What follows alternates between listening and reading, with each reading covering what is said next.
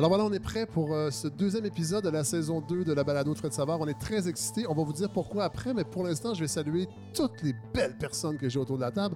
On retrouve Julie-Pierre Nadeau avec nous euh, autour de la table. Bonjour Julie. Bonjour. Ça va bien? Oui. Hélène Faradji. Salut. Salut Hélène. Godefroy Laurando, évidemment. Salut Fred. Les complices. Ouais. Inès Talby. Allô? Inès Talby, qui vous avez fait du terrain euh, la semaine dernière. Ben oui, je commence. Ouais. Et là, vous revenez. On re- je reviens. Et notre invité, euh, Christian Dufour. Bonjour. On peut dire essayiste, intellectuel, euh, pré-retraité? Non, pas pré Bâtard, bâtard. Ok. Moi, j'ai fait beaucoup de choses, en fait. Euh, je suis un hybride. OK. Alors, on va parler de votre livre, euh, Le pouvoir québécois menacé, non à la proportionnelle. On en a parlé ici. En tout cas, on va tout parler de ça tantôt parce que pour l'instant, on est prêt pour ce deuxième épisode de la balado de Fred Savard.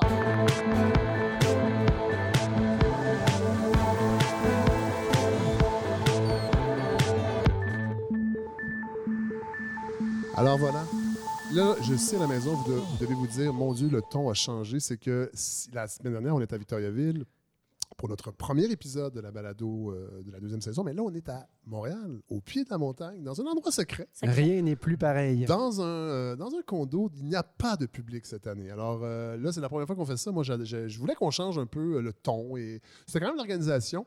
On le sait, c'est un projet, je l'ai- j'en ai parlé, 100% indépendant. D'ailleurs, on est en campagne de financement participatif pour les gens qui nous écoutent à la maison. La campagne va se terminer le 25 ou 26 novembre. Il faudra que je vérifie la date. C'est assez limité. Alors, n'attendez pas de commander de nouveaux chèques pour euh, donner à ce projet.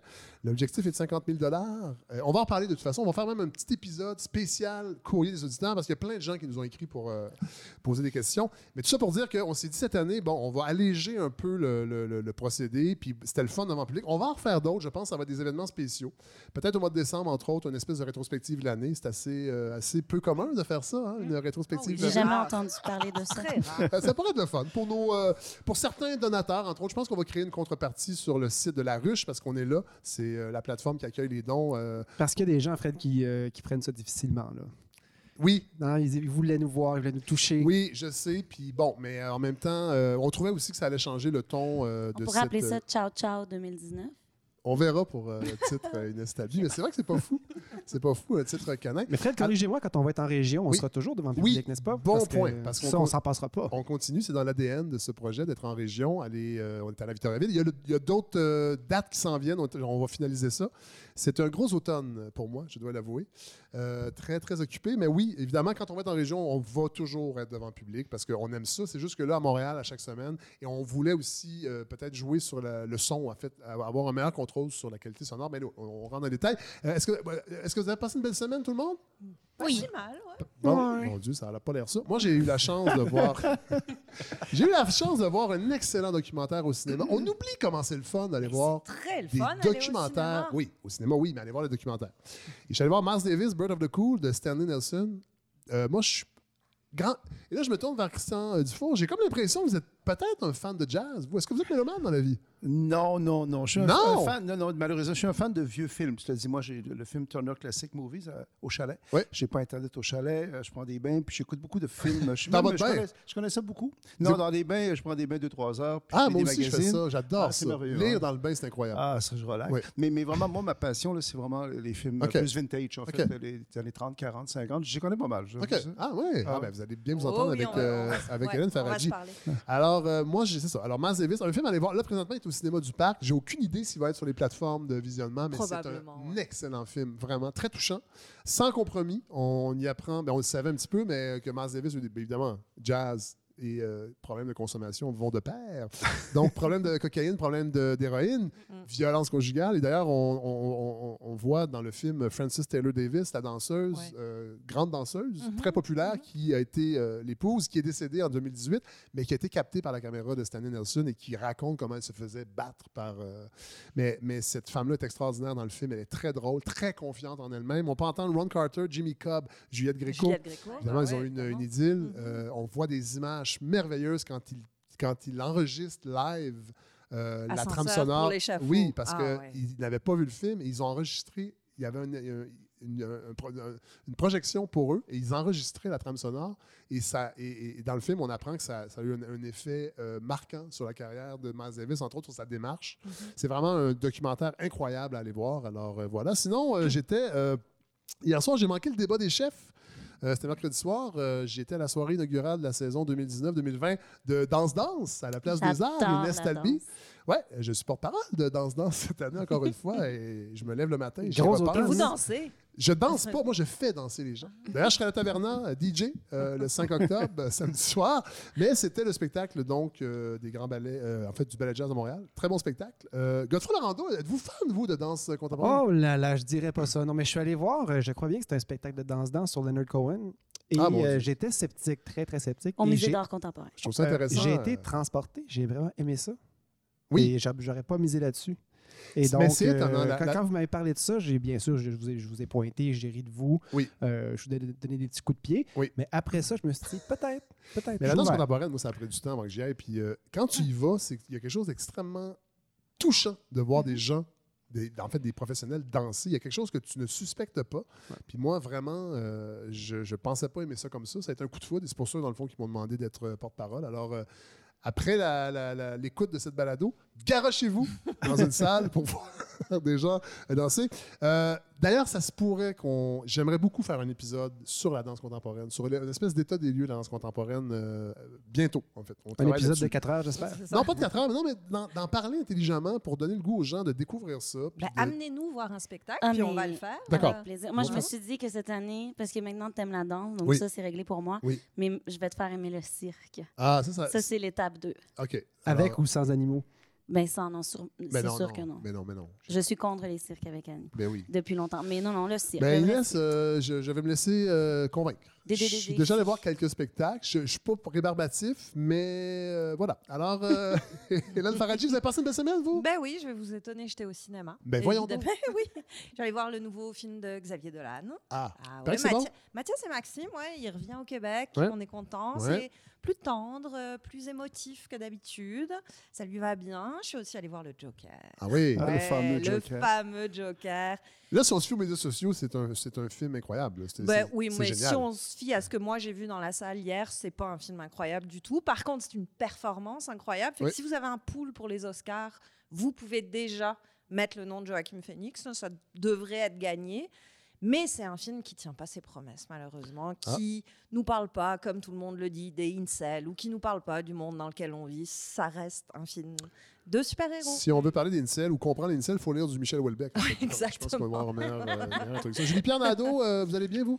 Oui, oui, euh, je vis un peu dans une bulle médiatique euh, depuis Oui. deux semaines pour des raisons évidentes, mais Oui. euh, on va euh, en reparler. Bon, on va en parler, je pense. Je pense qu'on est prêt. On pourrait y aller tout de suite. On va en parler tout de suite parce que c'est l'heure est grave, je pense. I believe it or not, I watch my words very carefully. There are those that think I'm a very stable genius, okay? I watch my words very, very closely. And to have somebody get up and to totally fabricate a conversation that I had with another leader and make it sound so bad, it was so evil.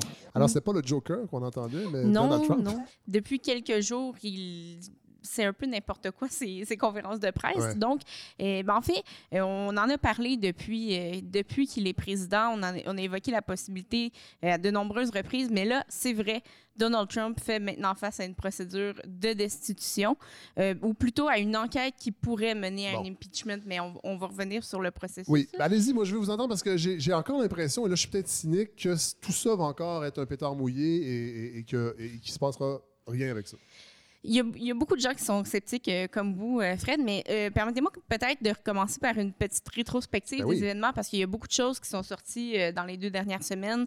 Peut-être des gens qui sont un peu, euh, un peu mêlés euh, dans, dans tout ce qui Dans est la sorti. chronologie, oui, allez-y. Dans la chronologie. Donc, tout ça a commencé avec une plainte d'un d'un lanceur d'alerte, un whistleblower en anglais, euh, qui expliquait en fait que, qui relatait un appel entre le président Trump et le président de l'Ukraine, M. Zelensky, Oui. dans lequel M. Trump aurait demandé à l'Ukraine d'enquêter sur celui qui devrait être son opposant en adversaire, 2020, Joe Biden. euh, Joe Biden. Je ne fais pas de prédiction, mais selon les sondages, Ouais. ça pourrait être Joe Biden.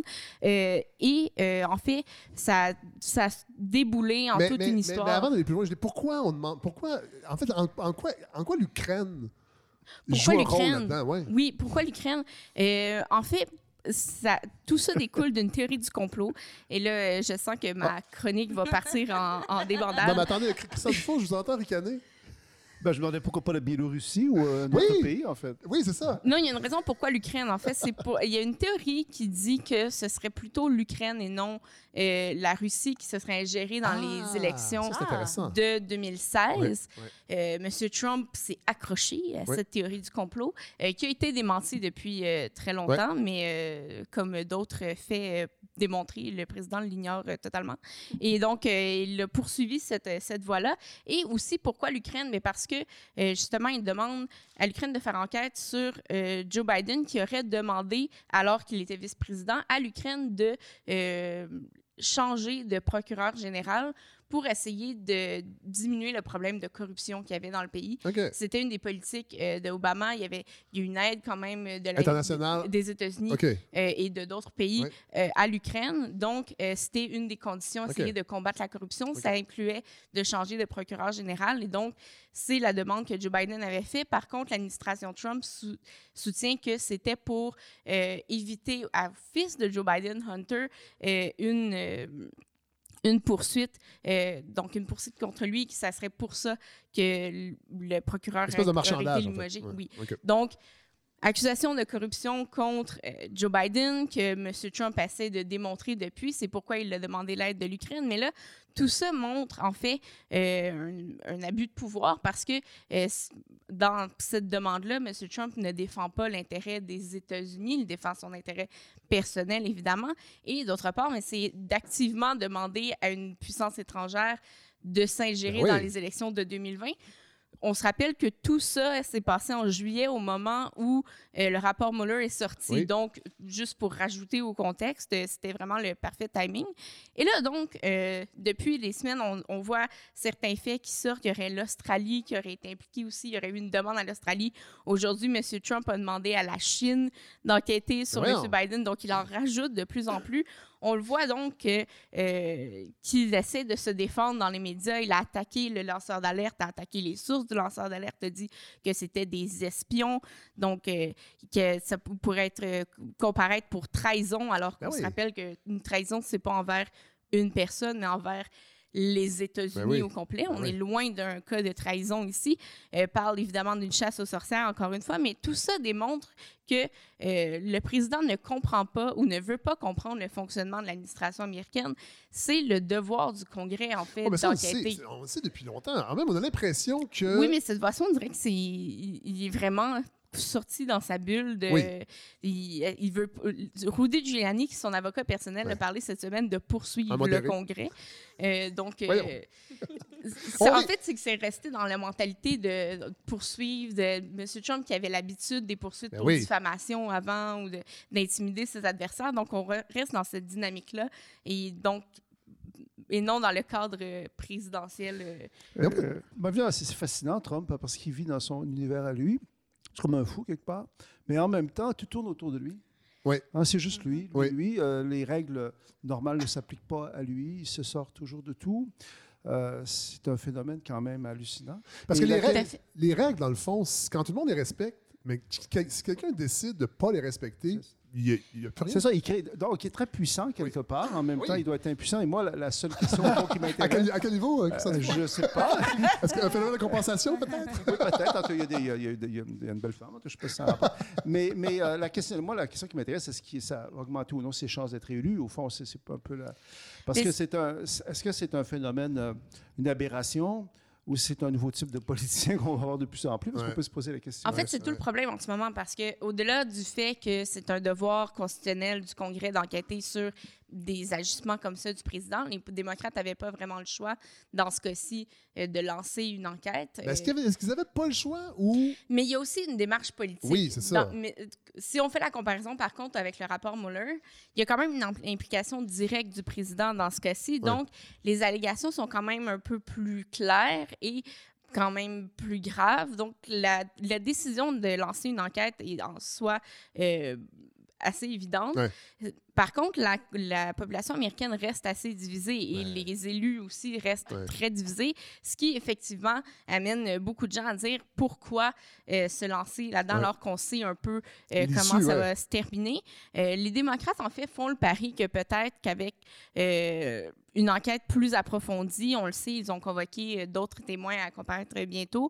Ils attendent aussi des, des documents Ouais. euh, de la Maison-Blanche. Et d'ailleurs, si, et ils l'ont dit euh, hier encore, que si la Maison-Blanche faisait encore une fois obstruction, donc décidait de, de ne pas collaborer ou de ne pas soumettre les documents comme ils l'ont fait pour euh, les relevés euh, de taxes de Donald Ouais, Trump et d'autres impôts, documents, mais cette fois-ci, ils rajouteraient une charge d'obstruction à la justice. Donc, la Maison-Blanche pourrait, ben, le, président pourrait se retrouver euh, devant une, un impeachment pour obstruction à la justice parce qu'il ne veut pas collaborer avec l'enquête.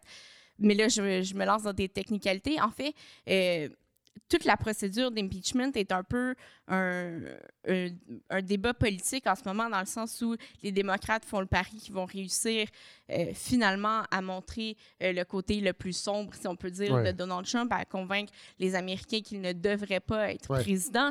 Mais effectivement, c'est risqué parce que les démocrates contrôlent la Chambre des représentants, donc ceux qui vont éventuellement porter les accusations et donc euh, décider si le président fait face à l'impeachment ou non. Mais ensuite, l'impeachment, ce- c'est seulement la première étape parce que c'est l'équivalent d'une accusation. Et par la suite, le Sénat fait ce qui serait l'équivalent d'un procès pour décider si le président doit être retiré, Con- condamné, dans le fond. condamné, Oui. donc retiré de son poste. Moi, ce qui me fascine là-dedans, c'est que c'est un cowboy, ce gars-là, depuis le début. Et donc, ce qu'on est en train de découvrir, euh, ben, nous, on le découvre pas vraiment, mais ça fera pas peur à sa base. Tout à fait. C'est là, En fait, le, calcul, le, le calcul des républicains en ce moment. Et là, il y a un coût électoral pour l'instant pour tout élu républicain à se montrer visiblement contre Trump. Ouais. Et c'est pour ça qu'il n'y a personne qui euh, va euh, aller du côté des démocrates pour le moment. Par contre, on sent qu'il y a un certain malaise chez les élus républicains. Cette semaine, un, un des vétérans du Sénat, Chuck Grassley, a dit Écoutez, vous ne pouvez pas vous attaquer à un lanceur d'alerte comme ça. C'est un processus légal qui est là pour une raison, puis on doit les protéger. Puis, il y a d'autres sénateurs aussi, Mitt Romney, entre autres, qui a dit Écoutez, on va attendre de voir où ça s'en va. Il y a quand même euh, des faits là-dedans qui restent troublants. On aimerait ça faire la lumière sur les choses. Donc, beaucoup de républicains qui, contrairement à la situation qu'on avait vue avec le rapport Mueller, ne sont pas systématiquement montés aux barricades pour défendre Trump. Après, est-ce qu'ils vont changer d'avis euh, dans les prochaines semaines? Ça reste à voir. Euh, du côté de l'opinion publique aussi, on voit qu'il y a une... y a une tangente vers euh, un appui pour un plus grand appui pour l'impeachment. Donc, euh, une majorité de démocrates, évidemment, mais maintenant une majorité d'indépendants qui appuient la démarche euh, de la Chambre Ouais. des représentants. Et euh, chez les républicains, ça reste un faible appui, mais euh, on a vu, il y a des sondages qui sont sortis récemment, il y a une partie de l'électorat qui a été clé pour Donald Trump, les électeurs blancs qui ont un diplôme universitaire. Hétérosexuel, Euh, euh, c'est pas spécifié. Mais euh, électeurs euh, hommes et femmes blancs, donc l'élec- l'électorat des banlieues, Ouais, en fait, ouais. qui a été un électorat clé pour Trump, comme je le disais, qui, eux, commencent aussi à pencher du Ouais, côté, à être plus favorables à l'impeachment. Donc, il y a quand même certains républicains qui disent écoutez, il faudrait pas que ça traîne trop longtemps parce que c'est pas en train de nous aider, tout ça. Euh, c'est une bataille qui s'annonce euh, pour être assez longue. Donc, le- je le disais, le Qui processus. va aller, qui va aller jusqu'aux élections, même au-delà, probablement. Peut-être pas. En fait, les, les- bon, ça peut pas vraiment aller au-delà Ouais. des élections si M. Trump est pas réélu. Ouais. Euh, mais s'il décide qu'il reste, même s'il n'est pas élu. Parce que moi, moi, ça, ça, c'est un, ça, c'est un autre, c'est un autre débat. moi, je l'ai déjà dit, mais ça- je serais pas étonné que qu'une- une- devant une victoire des démocrates, ils disent que les, les résultats sont truqués et que le- la situation est trop grave pour euh, changer de gouvernement. Et après ça, moi, Un genre de coup d'État. totalement. Moi, je serais vraiment pas euh, étonné de ça. Moi, je Mais- me lancerai pas là-dedans. mais euh, mais euh, tout ça. serait, Oui, euh, Christian ce, ce serait quand même étonnant que ça aboutisse, l'impeachment, parce que c'est un processus qui est quand même beaucoup politique. Mm. Euh, et moi, je me demande si. euh, mais remarquez, c'est difficile d'être rigoureux dans, dans ce thème-là, hein, parce qu'on a tellement affaire à un phénomène hors du, du commun. Mais, mais quelque part, quand même, on en fait une victime, puis euh, il est quand même assez à l'aise là-dedans. M. Trump, dans Ah la controverse, puis l'irrationnel, euh, tout ça. Et si je, on se souvient quand ça avait eu la procédure là, de décision à l'égard de Bill Clinton Oui. là, pour des, des trucs de sexe, Oui. il y avait quand même à, à l'époque une partie des démocrates, en fait, qui, qui, qui avaient voté contre Clinton. Ouais. Alors qu'actuellement, ce qui me fascine, c'est qu'évidemment, vous dites que les républicains, euh, il y a certains républicains qui sont moins, euh, fan de, de- de Trump ces temps-ci, mais il ne s'oppose pas à lui directement. Ouais. Puis C'est Tout à quand fait. même, il n'est pas désavoué par le Parti républicain. Tout à fait, parce que c'est un coup électoral. M. Trump, euh, son grand succès, en fait, c'est sa base. Et on l'a vu, les gens qui se sont attaqués à lui par le passé ont fait face à des challenges dans les élections. Donc, euh, les républicains sont très frileux. Et il y a beaucoup d'analystes qui disent, en fait, que s'il y a un mouvement contre Trump, ça va devoir être un mouvement de, de masse ou de Ouais. plusieurs personnes, parce qu'il n'y a personne qui veut être le républicain qui va aller contre Les le gens président en ce moment. C'est le principe trop- de l'intimidation. c'est vraiment c'est ça. C'est C'est vraiment le principe de l'intimidation. Ouais. Mais euh, donc, effectivement, c'est, ça, ça pourrait être euh, une démarche assez euh, coûteuse pour euh, les démocrates parce que euh, si ça fait comme le rapport Mueller, en fait, M. Trump va pouvoir se servir euh, du fait que le Sénat l'aurait acquitté pour dire écoutez, j'ai rien fait de mal, c'est les démocrates qui s'acharnent sur mon, sur mon cas. Donc, euh, il va falloir attendre les développements pour savoir où on s'en va avec ça. C'est un dossier qui est assez complexe. J'ai essayé de, Ouais, de résumer ouais, ça, mais ouais. en fait, euh, ça, ça va être de voir si, encore une fois, M. Trump est assez coriace euh, pour survivre à une autre tempête comme il l'a fait avec tous les autres scandales qui sont tombés sur lui. Alors, ben, merci beaucoup, Julie-Pierre Nadeau, pour ce petit, ce petit résumé de cette situation-là. Vous allez revenir nous en parler. On va, on va laisser ça, évidemment, se développer, mais ça va être euh, sûrement plein de jolis euh, rebondi- rebondissements. Merci beaucoup, Julie-Pierre.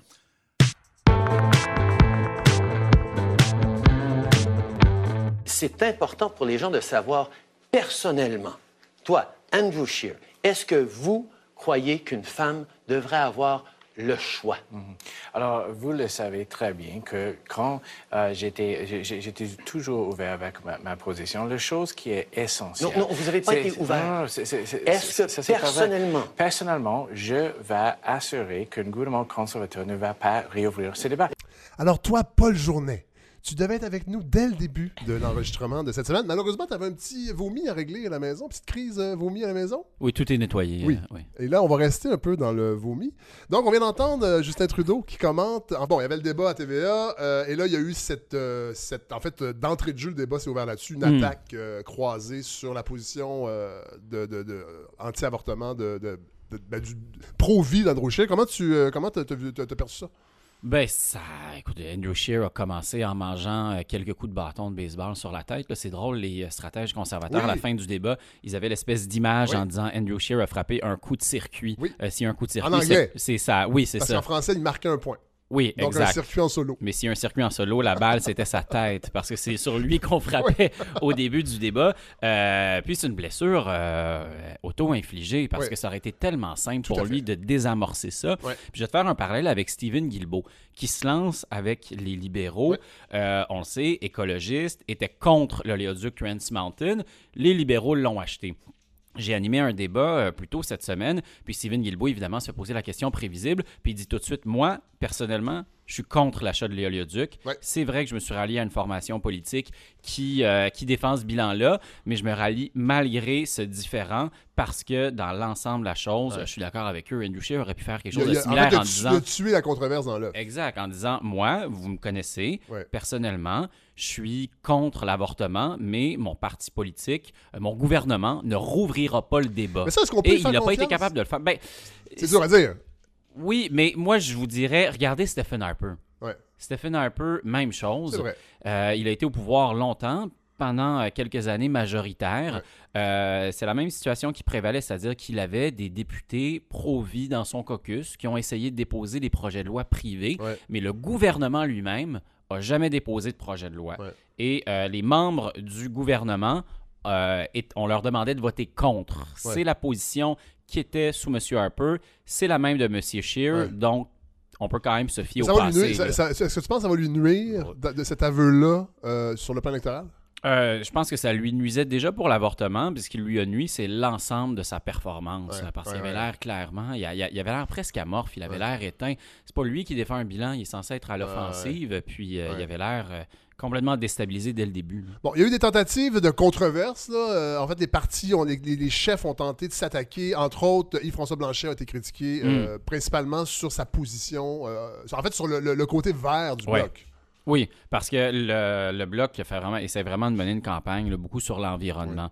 Et euh, les libéraux, voyant qu'Yves-François Blanchet monte dans les sondages, d'ailleurs, il sera en tête Oui. dans le vote francophone, qui est le vote déterminant au Oui. Québec, ben, ils disent attention, là, vous étiez membre, vous étiez ministre de l'Environnement du gouvernement Marois. Et donc, c'est vous qui êtes derrière euh, le feu vert à l'exploration pétrolière Anticosti, à la cimenterie mécaniste, qui va Oui. être le plus grand pollueur industriel du Québec. Oui. Exempté de la prochaine euh, loi environnementale de la, de la CAQ. Mais bon, Ouais, ben ça, ça c'est un, un peu plus compliqué. Oui, oui, bon. on en parlera. Mais, euh, sauf que, et là, ce que Yves-François Blanchet dit, c'est.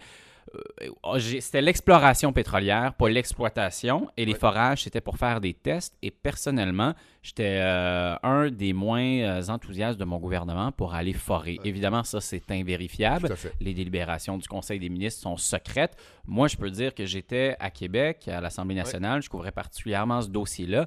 Et mon impression, moi, je fais confiance à M. Blanchet quand il dit qu'il était plutôt dans le camp de ceux qui disaient faites attention là, dans- au sein du gouvernement avant d'aller euh, euh, trop rapidement dans l'exploration. Et lui, le pari de Blanchet, c'était de dire OK, on va faire quelques forages anticosti pour obtenir les informations scientifiques. Pour parce qu'il faut quand même que tu aies un peu de forage pour Oui. savoir de quoi est composé Oui. le sol, c'est Oui. quoi le potentiel, etc. Puis lui, il avait confiance que euh, à la suite des forages, euh, probablement que ça, on n'allait pas aller de l'avant avec l'exploitation. C'est un pari, mais il y a quand même une logique dans son raisonnement qui se défend. là. Euh, et François Blanchet a été aussi accusé, bon, euh, parce qu'à la fin du débat, il a terminé sa déclaration en disant Demain vous appartient.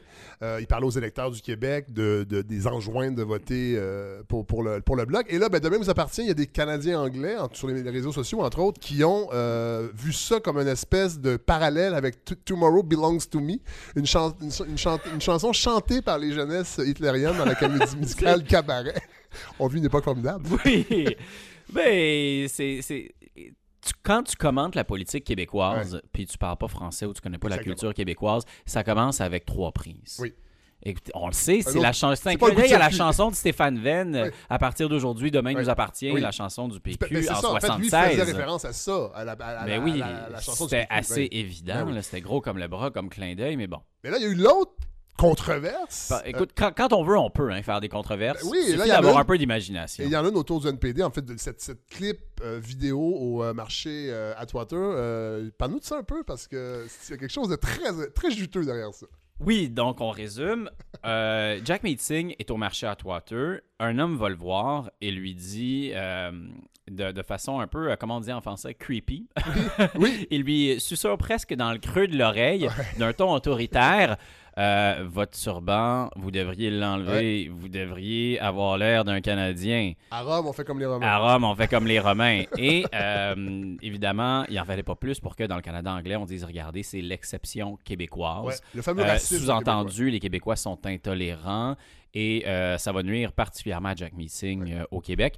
Or, euh, quelques éléments qu'on a oublié de dire. Un, c'est mon chien Mira, désolé. Euh, L'homme parlait en anglais. Il lui a dit faites comme un vrai Canadien et non pas comme un vrai Québécois. Quand on regarde les sondages, c'est pas que dans le Québec que le turban de M. Singh Ben, en fait, est une controverse. oui, tout à fait. Et aussi, l'homme, à la fin de la conversation, il dit quand même Monsieur Singh, je vais voter pour vous. Oui! Donc, c'est un peu. euh, mais si on veut le résumer en 5 secondes, on peut dire Jack Meeting au Québec se fait apostropher par son turban. Oui. C'est plus punché. Oui, tout à fait. Et, euh, et alors, je, et je pense qu'on va mettre d'ailleurs le- le- le- la clip vidéo sur la page Facebook de la balado. Euh, bon, justement, parlons de Jack de, de sa, sa- sa performance au débat, parce que lui a quand même des croûtes, beaucoup de croûtes à manger au Québec Mm. pour, euh, pour aller chercher des appuis. Comment tu as trouvé sa performance? Ben, je l'ai trouvé bon. Premièrement, son français était mieux que ce à quoi je m'attendais. Euh, aussi, il avait l'air quand même décontracté. Euh, il avait pas l'air sur la défensive. Euh, il réussissait bien à attaquer M. Trudeau sans non plus avoir de l'air trop, trop agressif, Ouais. là, trop de mauvaise foi. Euh, J'ai trouvé bon, mais je me demande s'il est un peu trop tard. Ben oui, tout à fait. Et euh, moi, je peux dire que comme journaliste, des fois, j'ai un petit malaise avec des partis qui sont dans une situation comme le NPD où, euh, à partir du moment où on voit qu'ils sont loin dans la course, on a l'impression que c'est c'est une course entre les libéraux et les conservateurs sur le plan canadien, puis au Québec euh, avec le, le Bloc québécois. Donc, Ouais. on parle plus de Jack Meeting, à part pour ses difficultés, on parle plus du C'est c'est programme. devenu une quantité C'est- négligeable. Oui, puis c'est de- ça, ça, ça devient un cercle vicieux. Euh, donc, je trouve ça le On fun. croirait Je trouve entendre Jean-François Lisée. Oui, oui, mais il, a- il avait pas tout à fait Ouais, ouais. C'est sûr qu'il aurait pu s'aider en faisant une meilleure campagne, mais il avait pas tout à fait tort.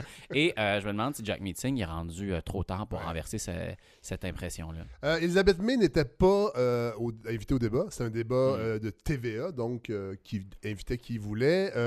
Il y a- il y a beaucoup de gens sur les médias sociaux encore qui, le lendemain, ont dénoncé, en fait, parce que là, il y avait les publications Mm. des photos officielles de seulement des hommes pour parler d'avortement, entre autres. Heureusement, c'était pas juste des hommes blancs.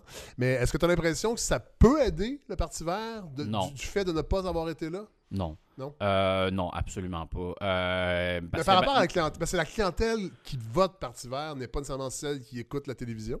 Oui, mais Mme May, justement, a besoin d'aller au-delà de sa base. Ça fait quand même quelques élections qu'elle essaie de, Oui. de, de gagner euh, juste avec les, euh, les purs et durs convaincus verts, puis on voit ce que ça donne. Là. Euh, un, on est rendu à trois sièges grâce à une partielle et 10, une défection. 10%, à peu près, j'ai Mais c'est ça, mais très chiffres, peu, là, ouais, environ Ouais. 10 Euh, Non, non, elle avait besoin absolument de visibilité. C'est la chef qui avait le plus besoin de visibilité.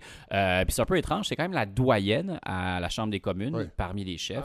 Ah elle avait déjà été invitée au débat dans les précédentes élections, mais TVA a décidé de faire bande à part euh, parce que le Parti vert, même s'il a des sièges euh, au Canada, il n'en a pas au Québec. Mais si, si le Canada anglais pr- reprenait la même logique, le Bloc québécois ne serait pas invité à ces débats. Or, le Bloc est invité dans le débat euh, en anglais. On va pouvoir entendre M. Blanchet la semaine prochaine.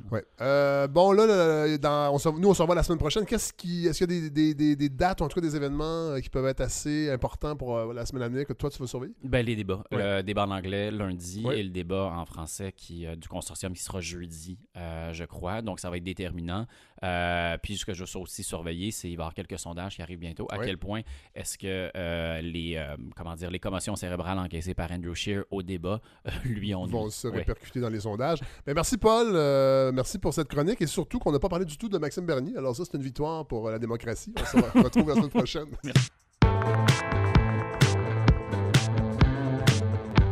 Euh, je vous cite en- au 19 octobre 2018. Donc, après l'élection, mon objectif est très clair, c'est qu'en 2022, il y ait un nouveau mode de scrutin qui soit mis en place. Alors, comment pouvez-vous dire aujourd'hui que vous avez rempli votre promesse? Comment pouvez-vous mettre un, coche- un crochet dans la petite case sur la fichette de nom?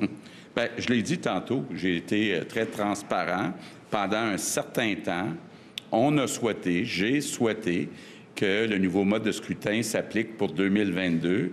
Mais vous le voyez, là, puis euh, je pense que vous allez le réaliser dans les prochaines heures, euh, comme je l'ai réalisé dans les derniers mois, c'est complexe. euh, par région, combien de circonscriptions, combien de candidats. J'avoue là, que c'est plus complexe que ce que je pensais, que ce qu'on pensait. Et c'est pour ça qu'on dit il doit y avoir approbation de la population. On se trompe jamais en demandant son avis à la population. Alors, on entendait François Legault, évidemment, qui euh, est un petit peu moins vendeur qu'au début avec son projet de réforme du mode de scrutin. Il nous donne le goût de trouver ça complexe.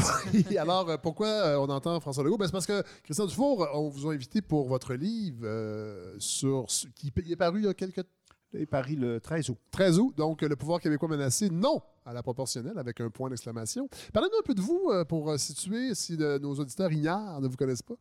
Ben, moi, je disais au début j'étais un bâtard, mais, mais dans un- mais il y a un côté vrai quand même. C'est que moi, j'ai eu trois carrières, en fait, parce que j'ai un certain âge canonique. Oui. Donc, euh, j'ai travaillé comme fonctionnaire dans un premier temps, entre autres comme négociateur pour le gouvernement du Québec.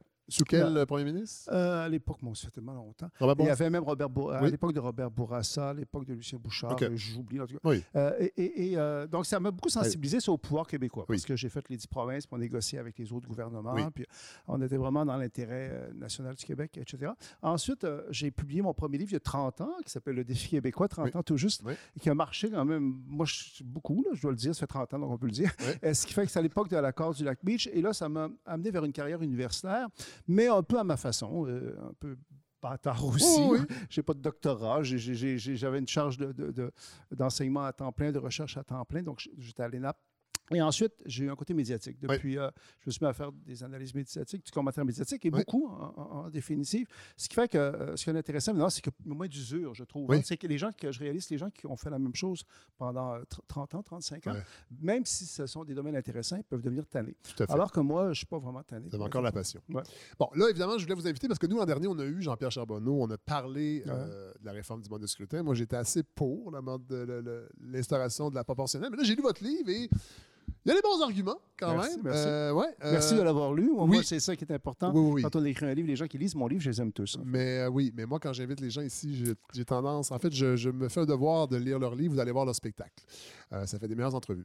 Je pense. Alors, bon, vous avez, on peut le dire, quelques réserves sur, sur une réforme du mode de scrutin.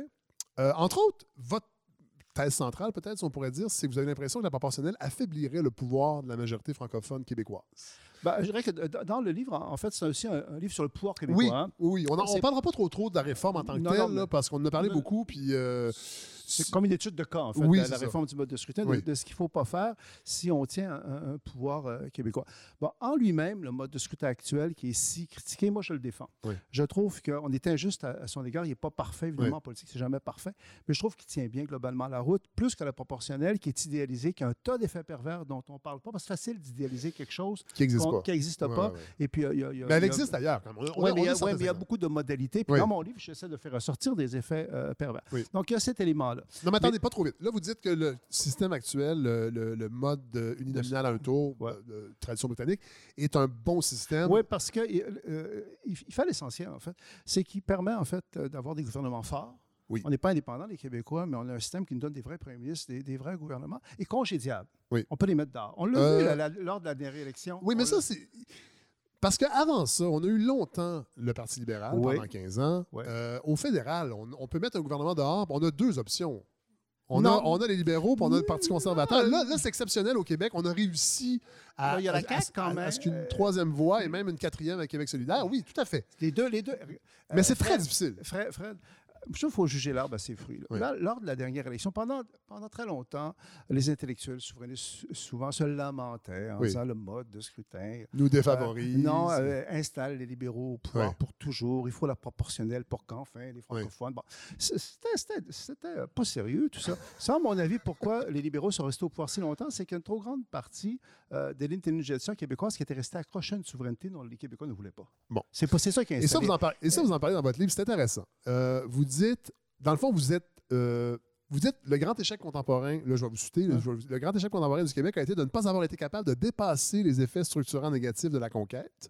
Moi, je trouve ça quand même intéressant parce que dans les milieux souverainistes et nationalistes, entre autres, on a souvent qualifié, et c'est l'école de Montréal, je pense en histoire, que la conquête est un traumatisme. euh, bon. Alors que l'école de Québec, elle, voit du positif. Et vous, vous avez l'impression que le mouvement souverainiste n'a peut-être pas été capable de, de voir les effets positifs de la conquête. C'est-à-dire que la conquête, c'est la base quand même euh, de ce que j'ai écrit depuis 30 ans, elle est double. Je trouve que c'est Oui. une conquête avec ce que ça implique euh, d'oppression, Oui. de traumatisme, euh, c'est réel. Mais en même temps, c'est une fécondation. Oui. Euh, et et c'est difficile. à- Si ça avait été juste une, euh, une oppression, ça ferait longtemps que le Québec serait indépendant. Dire, les Ou disparu. Non, mais ouais, peut-être disparu, mais je pense Oui. que c'est difficile de faire disparaître les, les- nos ancêtres. Les- Oui. Il y a une volonté de puissance, il y a une force dans le Québec. Souvent, les Québécois se voient de façon un peu faible, misérabiliste. Moi, je trouve qu'on est la seule tentative de la France à son apogée à l'époque de Louis XIV de se transplanter ailleurs. C'était ça la Nouvelle-France. Et dans les 60 000 paysans, là, les anciens Canadiens de 1760 qui ont été conquis par les Anglais, dans leur identité, ils ne parlaient pas beaucoup, ces gens-là, mais il y avait une volonté de puissance, quelque chose de concentré. Euh, donc, c'est ça le paradoxe. Je, je trouve qu'il y a un côté puissant dans, dans le Québec, il ne faut pas l'oublier. Et je trouve que dans le mouvement souverainiste, moi, j'ai toujours dit que le PQ, leur problème, c'est qu'il n'y avait pas le bon peuple, en fait. Hein? Je veux dire, c'est que. Non, non, mais c'est vrai, il y a- y, y une dynamique européenne. Ouais. Ils oublient que le peuple québécois, c'est un vieux peuple nord-américain, c'est un peuple canadien. Ouais. Euh, les institutions britanniques qui nous ont été léguées, loin d'être euh, des- l'héritage du méchant conquérant, ça nous a renforcé à beaucoup d'égards. Moi, j'aime beaucoup cette complexité-là, cette ambiguïté-là. Oui, sauf que. Et là, c'est drôle parce que vous parlez, il faut que je retrouve ça dans mes notes, mais c'est intéressant. Vous parlez de en fait la période euh, de- du gouvernement Murray avec Ouais. le Monseigneur Brillant et vous dites que c'est étrange, il n'y a aucun cinéaste au Québec qui s'est attardé à. Ah, ah, est-ce qu'il y a un film un Non, film c'est ça. Ah, Non, ok. mais c'est ça. Là, vous dites dans, dans votre livre qu'il faudrait qu'un cinéaste fasse un, un oui, film c'est sur faci- cette période-là avec le French Party. Rac- Racontez-nous un peu. Ben, euh, c'est parce que moi, moi, il y a 30 ans, quand j'ai écrit mon premier livre, j'étais très naïf et candide. Je connaissais personne. Je n'étais pas dans le monde universitaire. Puis, euh, mais mais le, le sujet m'obsédait. Et là, je me suis dit, il faut que je m'intéresse à quand les Anglais sont arrivés? Oui. Tu sais, quand la conquête est arrivée, comment ça s'est noué, la relation? oui. Je ne prétends pas être un historien pour le reste, mais cette période-là, j'ai beaucoup, beaucoup fouillé. Puis dans le défi québécois que j'ai publié il y a 30 ans, ça a été traduit en anglais, ça a été soumis à, à- à beaucoup de critiques. Puis je pense que je ne me suis pas totalement trompé. Et ce qui est intéressant, c'est que il y a vraiment un côté double dans la conquête. Et le phénomène, ce qu'on appelle le French Party. Oui. Bon, dans un moment, c'est les Britanniques qui arrivent, l'ennemi héréditaire des, des- des- Français. Il Oui. ne faut pas oublier ça. C'est Oui. un gros traumatisme pour les anciens Canadiens d'être. C'est une conquête, c'est pas une défaite, c'est une conquête. On, on est livré. Et les élites françaises quittent. sont partis. Oui, hein, euh, les seules élites qui restent, ce sont euh, Le clergé. c'est le, euh, le clergé.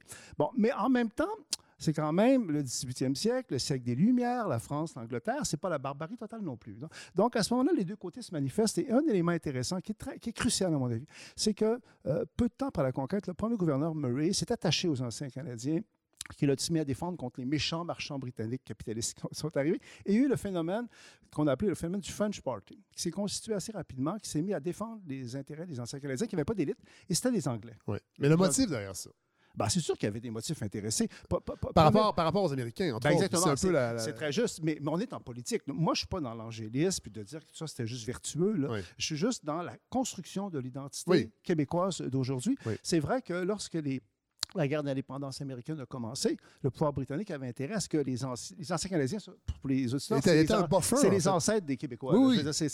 Les, Canadiens, c'est nous autres fondamentalement. Si vous Oui. notre pays, c'est ça, pendant 200 ans, les seuls qui étaient appelés Canadiens par les autres, qui s'appelaient eux-mêmes Canadiens, ce n'était pas les Autochtones, ce n'était pas les Anglais, c'était nous autres. Donc, quand la guerre d'indépendance américaine arrive, c'est sûr que le pouvoir britannique a peur que les anciens Canadiens joignent les. Les- Donc, à ce moment-là, ils se mettent à donner Du- des de nananes. Québec, des nananes, On etc. peut dire ça. Mais il y a du pouvoir qui découle de ça. Et. Encore aujourd'hui, je pense que dans. euh, D'ailleurs, les Européens le voient plus, les Français souvent le voient plus. Il y a un côté anglais dans, dans l'identité Ben québécoise, oui. même chez les francophones. Oui, oui. Bon, OK. il- On fait une parenthèse, euh, Christian Dufour. Qui est allé à Londres autour de la table ici? Julie-Pierre Nadeau. Paris. Oui. Moi aussi. Bon. Quand vous allez voir, quand vous visitez les deux villes, moi je l'ai fait, dans, en fait j'étais allé deux fois à Paris, mais la deuxième fois, j'ai- dans le même voyage, j'ai fait Paris et Londres. Et quand vous arrivez à Londres, et moi on me l'avait dit, tu vas voir, tu te sens chez toi, puis bon, et tu arrives à Londres et c'est fascinant. C'est comme un Montréal 15 fois plus grand. C'est la, la même ambiance, en fait. C'est le même, espèce de bonhomie sympathique. euh, et ça m'a frappé. Et il faut le reconnaître. euh, et vous le dites dans votre livre, on mange du bacon euh, le matin avec des œufs et des, des, des- des- patates rôties. Ça ne nous vient pas des Français. On a, on a, on a eu de la difficulté. Et ça, c'est le mouvement souverainiste peut-être qui a, qui a un peu voulu gommer ça, à reconnaître que ben on est on, été, euh, on, été euh, infusé par la, la, culture britannique. c'était Ben oui. Mais je suis content que vous disiez ça, Fred, parce que moi, j'ai vécu exactement la même chose. Puis à l'époque, j'idéalisais beaucoup Paris, parce que moi, je viens du Saguenay-Lac-Saint-Jean, Ouais. on lisait Ben la oui. littérature, puis Sartre, Balzac, ouais, tout ça. Puis là, t'arrives t'arrives à Paris. Puis là, à Paris, je trouvais qu'il y avait des tas de détails qui Oui. faisaient que je me sentais pas vraiment chez nous. Oui. Bon, après ça, je me suis réconcilié avec Paris puis la France. Puis on a un côté très français aussi, les oui, francophones. tout à fait. Mais c'est vrai, moi, j'ai vécu exactement la même chose. Quand je suis arrivé à Londres, je parlais pratiquement pas anglais à l'époque, mais je disais, mon Dieu, que ça ressemble quelque part Ah, chez nous. Donc, donc, donc, on voit. Je trouve que c'est une force du Québec. C'est des sociétés qui sont à la jonction de différents mondes. L'Ukraine est comme ça. Oui. Même Hong Kong, c'est ainsi qui vient un tram. Oui. hein. On est vraiment à la jonction de deux. Et, et c'est pour ça que je trouve que les deux référendums, c'était des folies furieuses. À ce point-là? bah oui, il fallait pas obliger les Québécois à choisir. Les Québécois ne veulent pas choisir. C'est comme, les Britanniques- c'est le Brexit, c'est comme le référendum. Ouais. Euh, pour les, les Anglais nous ont euh, donné ça, cette ambivalence-là. Les Anglais, hein, ils sont un petit pied en Europe, un petit pied en dehors de l'Europe, et juste sur les deux tableaux, perfide Albion. Et- et- Mais, et là, on leur, on leur a demandé de choisir. Ouais. Ils n'ont jamais autant entendu parler de l'Europe que depuis qu'ils ont eu un référendum Ouais. sur le Brexit. Ouais. Mais c'est ça, donc, est-ce qu'ils ne veulent pas choisir ou ils ne savent pas choisir? Je pense que c'est leur nature profonde, et je crois qu'un peuple... Je c'est parle comme du Québécois aussi Ouais, aussi. Je pense que la nature profonde euh, du Québec, euh, c'est euh, une ambivalence. Euh, Oui, mais ça, et vous le dites dans votre livre, je trouve ça vraiment intéressant. Et- et en fait, vous vous appelez à ce, que- à ce qu'on exploite. Exactement. Ça. Puis qu'on se débarrasse quand même des effets pervers de la conquête. Tu veux dire, moi, je suis pas juste dans l'angélisme, dire les merveilleux Anglais sont arrivés, Ouais, ouais. tout ça. Je trouve qu'il y a un côté, à un moment donné, conquis, perverti, qui existe encore Ben oui. euh, au Québec, y compris Plus jamais. des y compris chez des Oui. souverainistes. Moi, je suis fasciné ces temps-ci de voir des souverainistes, ils sont pour la souveraineté, la souveraineté, mais ils veulent pas qu'on parle du poids politique de la majorité francophone. Oui. Ils sont devenus indifférents. C'est Jean-Pierre Charbonneau, il m'avait. Vous êtes dans, vous êtes dans le, le- le- le facteur franco-québécois. Ben moi, je me dis, Hey, je m'excuse, je suis pas souverainiste, moi, mais moi, le, poids politique de la majorité francophone, c'est important. Je veux dire, c'est- on commence à baisser. Donc, euh, euh, c'est ça. Mais- Mon livre, moi, ce dont je suis content, cette maudite proportionnelle-là, là, quelque part, moi, c'est une chance pour moi parce que ça me permet de revenir. Moi, je pensais pas écrire euh, de livre, hein, Ouais. c'était terminé. Puis ça me permet de revenir 30 ans après avec mes vieux thèmes. Puis quelque part, je ne vais pas être prétentieux, mais qui sont plus d'actualité que jamais. Oui. part. Bon, euh, il y a quand même une chose. Moi, ce qui m'interpelle dans, le, dans le, la, la- la proportionnelle, puis c'est vrai, vous donnez certains exemples. Vous parlez d'Israël, mais c'est souvent le cas des, des détracteurs de la proportionnelle parce qu'Israël, c'est une Non, mais c'est intégral. Moi, moi, moi, Israël, ce qu'on veut, ici, c'est pas Israël. Non. Je tiens à le dire, il faut rester rigoureux. C'est pas la proportionnelle C'est pas l'Italie non plus avec 58 parties. Puis d'ailleurs, j'ai l'impression que si on regarde le projet de loi, euh, on veut faire une proportionnelle très, très, très modérée. hein. Oui, oui. Mais ça, c'est dangereux aussi. Mais quand Charbonneau est venu, euh, M. Charbonneau, on parlait de la Nouvelle-Zélande. Lui donnait l'exemple de la Nouvelle-Zélande, qui ça s'est fait de façon assez douce, la transition. Il n'y a pas eu de référendum parce que, sincèrement, euh, on l'a entendu, la, la- la clip de François Legault, là, je veux dire, c'est pas très vendeur. Si on va en référendum avec ça, il y a, il y a peu de chances que ça fonctionne, Oh, je pense. jamais, ah ouais? C'est dangereux un référendum parce qu'on sait comment ça commence, on ne sait pas comment ça finit. Mais au Québec, Le on sait. Au le Québec, l'avantage Le c'est qu'on Brexit sait comment ça finit. Ça, finit avec un nom. Fred, Fred, au Royaume-Uni, là, quand David Cameron, pour se dépêtrer de ses problèmes au sein du Parti conservateur, a décidé on va faire un référendum pour régler ça. Euh, ça n'a rien réglé. Mais pour venir à Jean- Jean-Pierre Charbonneau, moi, moi, je suis content parce que tout à l'heure, j'ai dit qu'en lui-même, je défendais le mode de scrutin actuel. Oui. Mais dans le contexte québécois, je trouve que c'est de la folie. Oui. Et je pèse mes mots. Oui. Parce que c'est bien beau de s'occuper de la Nouvelle-Zélande, puis de la Bavière, puis de l'Écosse. Mais le problème des militants de la proportionnelle, c'est qu'ils ne sont pas occupés du contexte québécois et canadien. Gros détail. hein? Je veux dire, nous, on n'est pas indépendants. On n'est pas reconnu comme société distincte au sein du Canada. Il y a eu deux tentatives ratées pour accéder à l'indépendance qui ont eu des conséquences qui durent encore. Notre nationalisme, y compris dans ses aspects modérés, est systématiquement démonisé dans le Oui, du ben Canada. oui, ben oui. Puis là, On a un système euh, qui n'est pas parfait, mais qui produit des gouvernements forts, des vrais premiers ministres. On a un système hérité des Britanniques, c'est tout un paradoxe, qui favorise de facto les régions et la majorité francophone. Et on va être les seuls au Canada à renoncer à ça. C'est Ouais. complètement masochiste. Ouais. Ce que je veux dire, c'est que moi, c'est ça qui les condamne à mes yeux. Puis moi, je suis féroce dans mon opposition. Ben oui, vous êtes très je me féroce. dis, non, je ferais être féroce parce que c'est il y a un danger de recul historique du pouvoir québécois. Je veux rien savoir de ça. Moi, je veux rien savoir de la Nouvelle-Zélande puis des autres pays qui s'occupent du Québec. Vous savez que la la Nouvelle-Zélande est dans l'Empire britannique comme nous. hein. Oh, ben, je plus bon chef Fred l'Empire.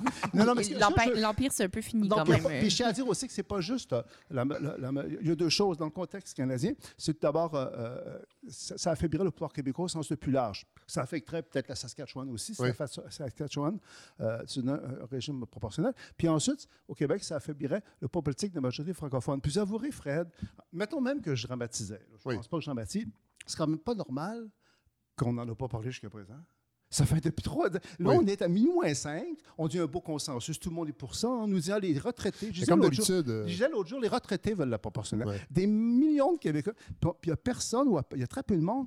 Puis moi, c'est ma fierté d'avoir attiré l'attention là-dessus. Ben là, il faudrait peut-être penser au pouvoir québécois. Ouais, Les ouais. conséquences là-dessus. Là. Puis la, la poids politique de la majorité francophone, c'est pas un détail. Puis si vous êtes souverainiste, ça veut dire quoi votre, votre engagement souverainiste si vous vous fichez du poids politique de la majorité francophone? Donc c'est un révélateur. Moi, ce débat-là, si ça finit bien, puis je pense que ça va bien finir, parce que les Québécois sont fous, mais pas à ce point-là. Non, non, non, non, mais c'est vrai, on n'est pas à ce point-là. Oui. C'est- bon parce que ça nous permet de revenir à la base. Parce que moi, je- la, la comparaison que j'utilise tout le temps, euh, si on compare le Québec à une maison, le pouvoir québécois, c'est le sous-bassement, c'est le sous-sol. Tu peux construire ou non un étage indépendance, un étage euh, société distincte, mais si tu t'attaques à la base, tu ne peux plus rien faire. Bon, je termine avec. euh, Je m'excuse, je, je me suis envolé. Ah non, mais- c'est parfait. Ça fait, ça fait de la bonne radio, euh, Christian Dufault. bon, euh, qu'est-ce que vous pensez du gouvernement Legault jusqu'à présent, de la CAQ? Euh, bon, avec la loi 21, on, sent- on- on sent un retour à un nationalisme, Ouais, euh, un certain nationalisme. euh, bon, à d'autres niveaux, sur le plan des ressources naturelles, entre autres, occupation du territoire, là, on sent qu'on n'est pas trop, trop loin de ce que faisaient les libéraux, c'est-à-dire un bar ouvert. Mais euh, que- comment, comment vous... Ben, vous moi, j'ai de l'affection pour François Legault, je. Ah. Comme bien des Québécois, là, je trouve que c'est quelqu'un qui est facilement euh, aimable. Ben, j'ai envie, évidemment, d'avoir signé cette maudite entente sur la proportionnelle-là parce que je me dis, n'était pas obligé de le faire. Ses troupes ne le demandaient pas. Ouais. Il n'avait pas besoin de ça pour gagner l'élection. Mais c'est vrai que depuis. Donc, à un moment donné, je ne le truste pas toujours en entier. Mais depuis un, un an, je dois dire que c'est vrai que c'est un gros contraste avec euh, Philippe Couillard. Je trouve qu'il est capable de coller avec euh, l'identité euh, québécoise. Et jouer, et, jouer, et jouer le jeu du fédéralisme. Oui, ça n'est pas dans la rupture. oui, mais en même temps, en même temps euh, des fois, je me demandais, c'est comme s'il ne s'occupait pas beaucoup du reste du Canada, Ouais, ouais. Quelque part, il reste encore souverain. Il ne veut pas faire la souveraineté, mais comme bien des Québécois d'ailleurs. Comme bien des Québécois francophones, des jeunes souvent, là, c'est comme si le Québec était indépendant. D'ailleurs, je dirais que tout la- le débat sur la proportionnelle, au fond, jusqu'à présent, on le fait comme si le Québec était indépendant. Oui. C'est-à-dire, on ne s'est pas occupé euh, du contexte. Mais ce que j'ai trouvé intéressant, parce que Legault est fascinant en même temps, c'est que sa réaction sur le projet de loi, là, sur euh, la réforme du vote de Oui. j'ai trouvé ça sublime, en fait. Quand il dit, ben là, on commence à trouver Oui. que c'est plus Ben oui. compliqué qu'on pensait. Ben oui. Tout est là. hein. Ah, et en fait, Tout il, est- il- il- il est allé acheter un 4 litres de- d'eau de source qu'il met dans le réservoir Ouais, d'essence. c'est plus compliqué que Ouais, c'est ça, parce ouais. que c'est, notre système, euh, euh, il est simple. Le système qu'on a. Puis moi aussi, plus j'ai travaillé là-dedans, plus je suis pour le système actuel, parce que moi, je prétends que le système actuel, le peuple québécois se l'est approprié, puis il le maîtrise instinctivement. Je ne voudrais pas euh, critiquer les intellectuels parce que je sais que je suis en- en- avec des gens qui sont intellectuels et cultivés et tout ça. Mais je trouve que la proportionnelle, c'est en partie un, un trip euh, d'intellectuels déconnectés, Ouais. en fait. Mais là, on n'est pas dans un trip de justement d'il y a 30 ans, on dit encore les mêmes choses, on fait encore les mêmes erreurs, puis on n'est pas du tout dans un mouvement progressiste. Moi, je- j'entends un vieux discours quand même. Je trouve ça super intéressant, mais j'entends un vieux discours qui stagne. Ben Puis oui, ben oui, ben moi, je suis un conservateur, c'est sûr, c'est clair. je, veux dire, je trouve que le progrès, ça peut être comme une poule pas de tête. là, à un moment donné. Il faut que ça aboutisse à quelque chose. Je trouve que si le progrès, c'est diminuer le pouvoir québécois au sein du Canada, si le progrès, je m'excuse, je, je sais, le- Mm. dans mon livre, j'ai une section Pourquoi cet engouement pour la proportionnelle? C'est sûr que la proportionnelle, ça semble plus juste, plus raisonnable, plus québécois, plus stimulant, plus progressiste. Il y a juste un petit détail, ça va affaiblir le pouvoir du Québec au sein du Canada. puis C'est très facile à démontrer. Ça va affaiblir la majorité francophone. Donc, moi, je, moi, je prétends que dans une société, c'est comme quand tu conduis une auto, il faut que tu aies une pédale euh, de- euh, à gaz, une pédale, euh, il faut que tu aies une pédale de frein. Il faut les deux. Monsieur Euh, Dufault, je ne peux ouais. pas vous laisser partir sans vous demander. Mais Ça va être la dernière intervention, mais comment est-ce que ça va affaiblir le pouvoir? De quelle façon? Ben, C'est-à-dire, qu'en en lui-même, au Canada, c'est qu'il n'y a rien de plus fort qu'un gouvernement majoritaire de type britannique comme celui que Oui. dirige François Legault Oui. actuellement. Oui. Bon, par définition, la proportionnelle, et les militants de la proportionnelle le disent, c'est ça qui est voulu. On veut systématiquement des gouvernements de coalition. Hein? On ne veut plus qu'un seul parti euh, euh, dirige. Ce qui changerait la Donc, culture politique, beaucoup. ben, D'ailleurs, ça, c'est un. Bon, c'est pas, pas facile de changer une culture politique. C'est facile à dire, mais. Et, et ce qui veut dire, par définition, un gouvernement de coalition, c'est plus Il faut des négociations, il y a des délais, il y a Des des, compromis. changements, des compromis, tu Je, je en parle dans le livre. Puis sur le plan québécois, le pas politique, c'est très facile à démontrer. C'est, pas même compliqué. Puis ça, il n'y a personne qui compte ça. C'est que ça peut avoir ses qualités. Si on était indépendant, ce sera une autre game. Si on était société distincte, moi, moi c'est un réalisme. Je m'excuse, C'est un réalisme? Je me dis, il faut, faut quand même être dans le réel. C'est bien beau, euh, les, les- les rêves. Puis sur le plan euh, Mais moi, je trouve que c'est de la nostalgie plus que du réalisme. non, mais le pouvoir, c'est pas de la nostalgie.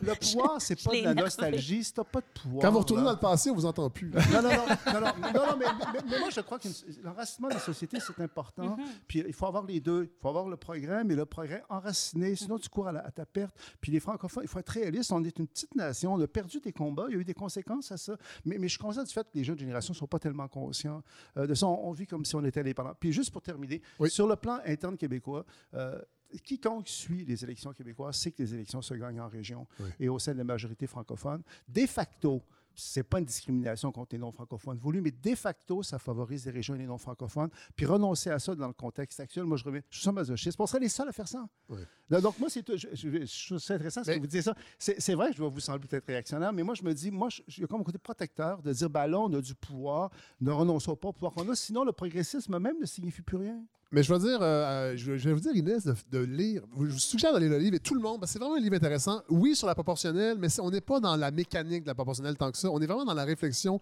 sur la place du Québec au Canada, du pouvoir qu'on peut avoir. Puis ça, c'est, j'avoue que c'est la partie qui m'a, euh, en fait, à mon, à mon corps Ouais. défendant, qui m'a intéressé le plus. C'est ça. Puis, je, je- Oui. euh, puis je dirais aussi que là, évidemment, je m'enflamme parce que moi, c'est un combat là, proportionnel que, que j'assume. Mais le reste du livre dont Fred parle, Oui. c'est plus nuancé. Puis Ouais, c'est- vraiment une, une réflexion sur le pouvoir québécois, qu'on soit fédéraliste ou souverainiste. C'est une réflexion qu'on n'a pas souvent. Vous avez non, raison c'est ça. Mais moi, là-dessus, c'est un peu euh, ma fierté ouais. parce que je me dis, je me sentais un peu passé date. Hein? Parce que je me dis, non, mais je me disais, j'écris plus de livres. Euh, Moi, c'est mes bébés, mes livres. hein. Donc, euh, je me disais, ben, c'est fini. Puis ça, c'est venu me chercher très, très profondément. Ouais. Puis, comme je vous dis, ça m'inquiète, moi. Pour le... Je cache pas que ça m'inquiète. Mais il faut, qu'on, il faut comprendre, Christian, que Inès était à la marche euh, vendredi dernier. Alors, elle marchait vers le futur. Je marchais vers le futur. Mais pourtant, j'aime. Un pas en avant, trois pas en arrière, c'est la politique du gouvernement. Trudeau, Legault, faites vos devoirs. La récré est terminée. Trudeau, Legault, faites vos devoirs. La récré est terminée. Alors, est-ce que vous entendez, là? Vous êtes, vous êtes, là, vous êtes... Expliquez-nous. Alors, euh, est-ce que le terme, c'est gonzo? C'est une nouveauté à la balado. On avait quelqu'un sur le terrain. Vous étiez sur le terrain. C'est ça, c'est gonzo? C'est gonzo, ouais, c'est ouais. ça. Là. Là, je suis rendue gonzo. Oui. Là, moi, je pars avec mon micro, mon enregistreur, et hop, je ne sais pas ce qui va arriver et je me lance. Donc, oui. Le 27 septembre, j'ai eu envie d'entendre la parole des jeunes. Désolée, mon cher euh. Christian. Mais, tu sais, ceux- c'est une blague, j'adore les vieux.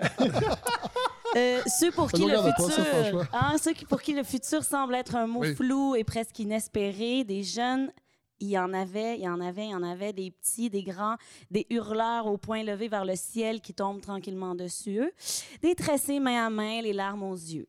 C'était profondément bouleversant. J'ai comme revécu le l'engouement de 2012, la colère du sommet des Amériques en 2001. Ah, vous étiez là?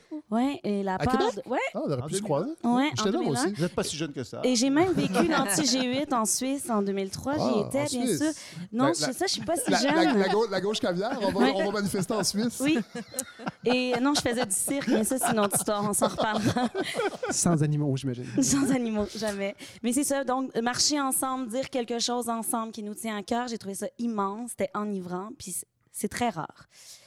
Donc, avant la marche, j'ai fait un peu de recherche Oui. sur la toile et euh, dans les téléphones, et j'ai entendu parler d'une La jeune toile, vous fille... voulez dire Internet. Le point net, Ok, oui, là, oui, oui. point org. Qui- Il y a une jeune fille qui s'implique depuis deux ans, à peu près, dans les mouvements pour les le climat et l'environnement.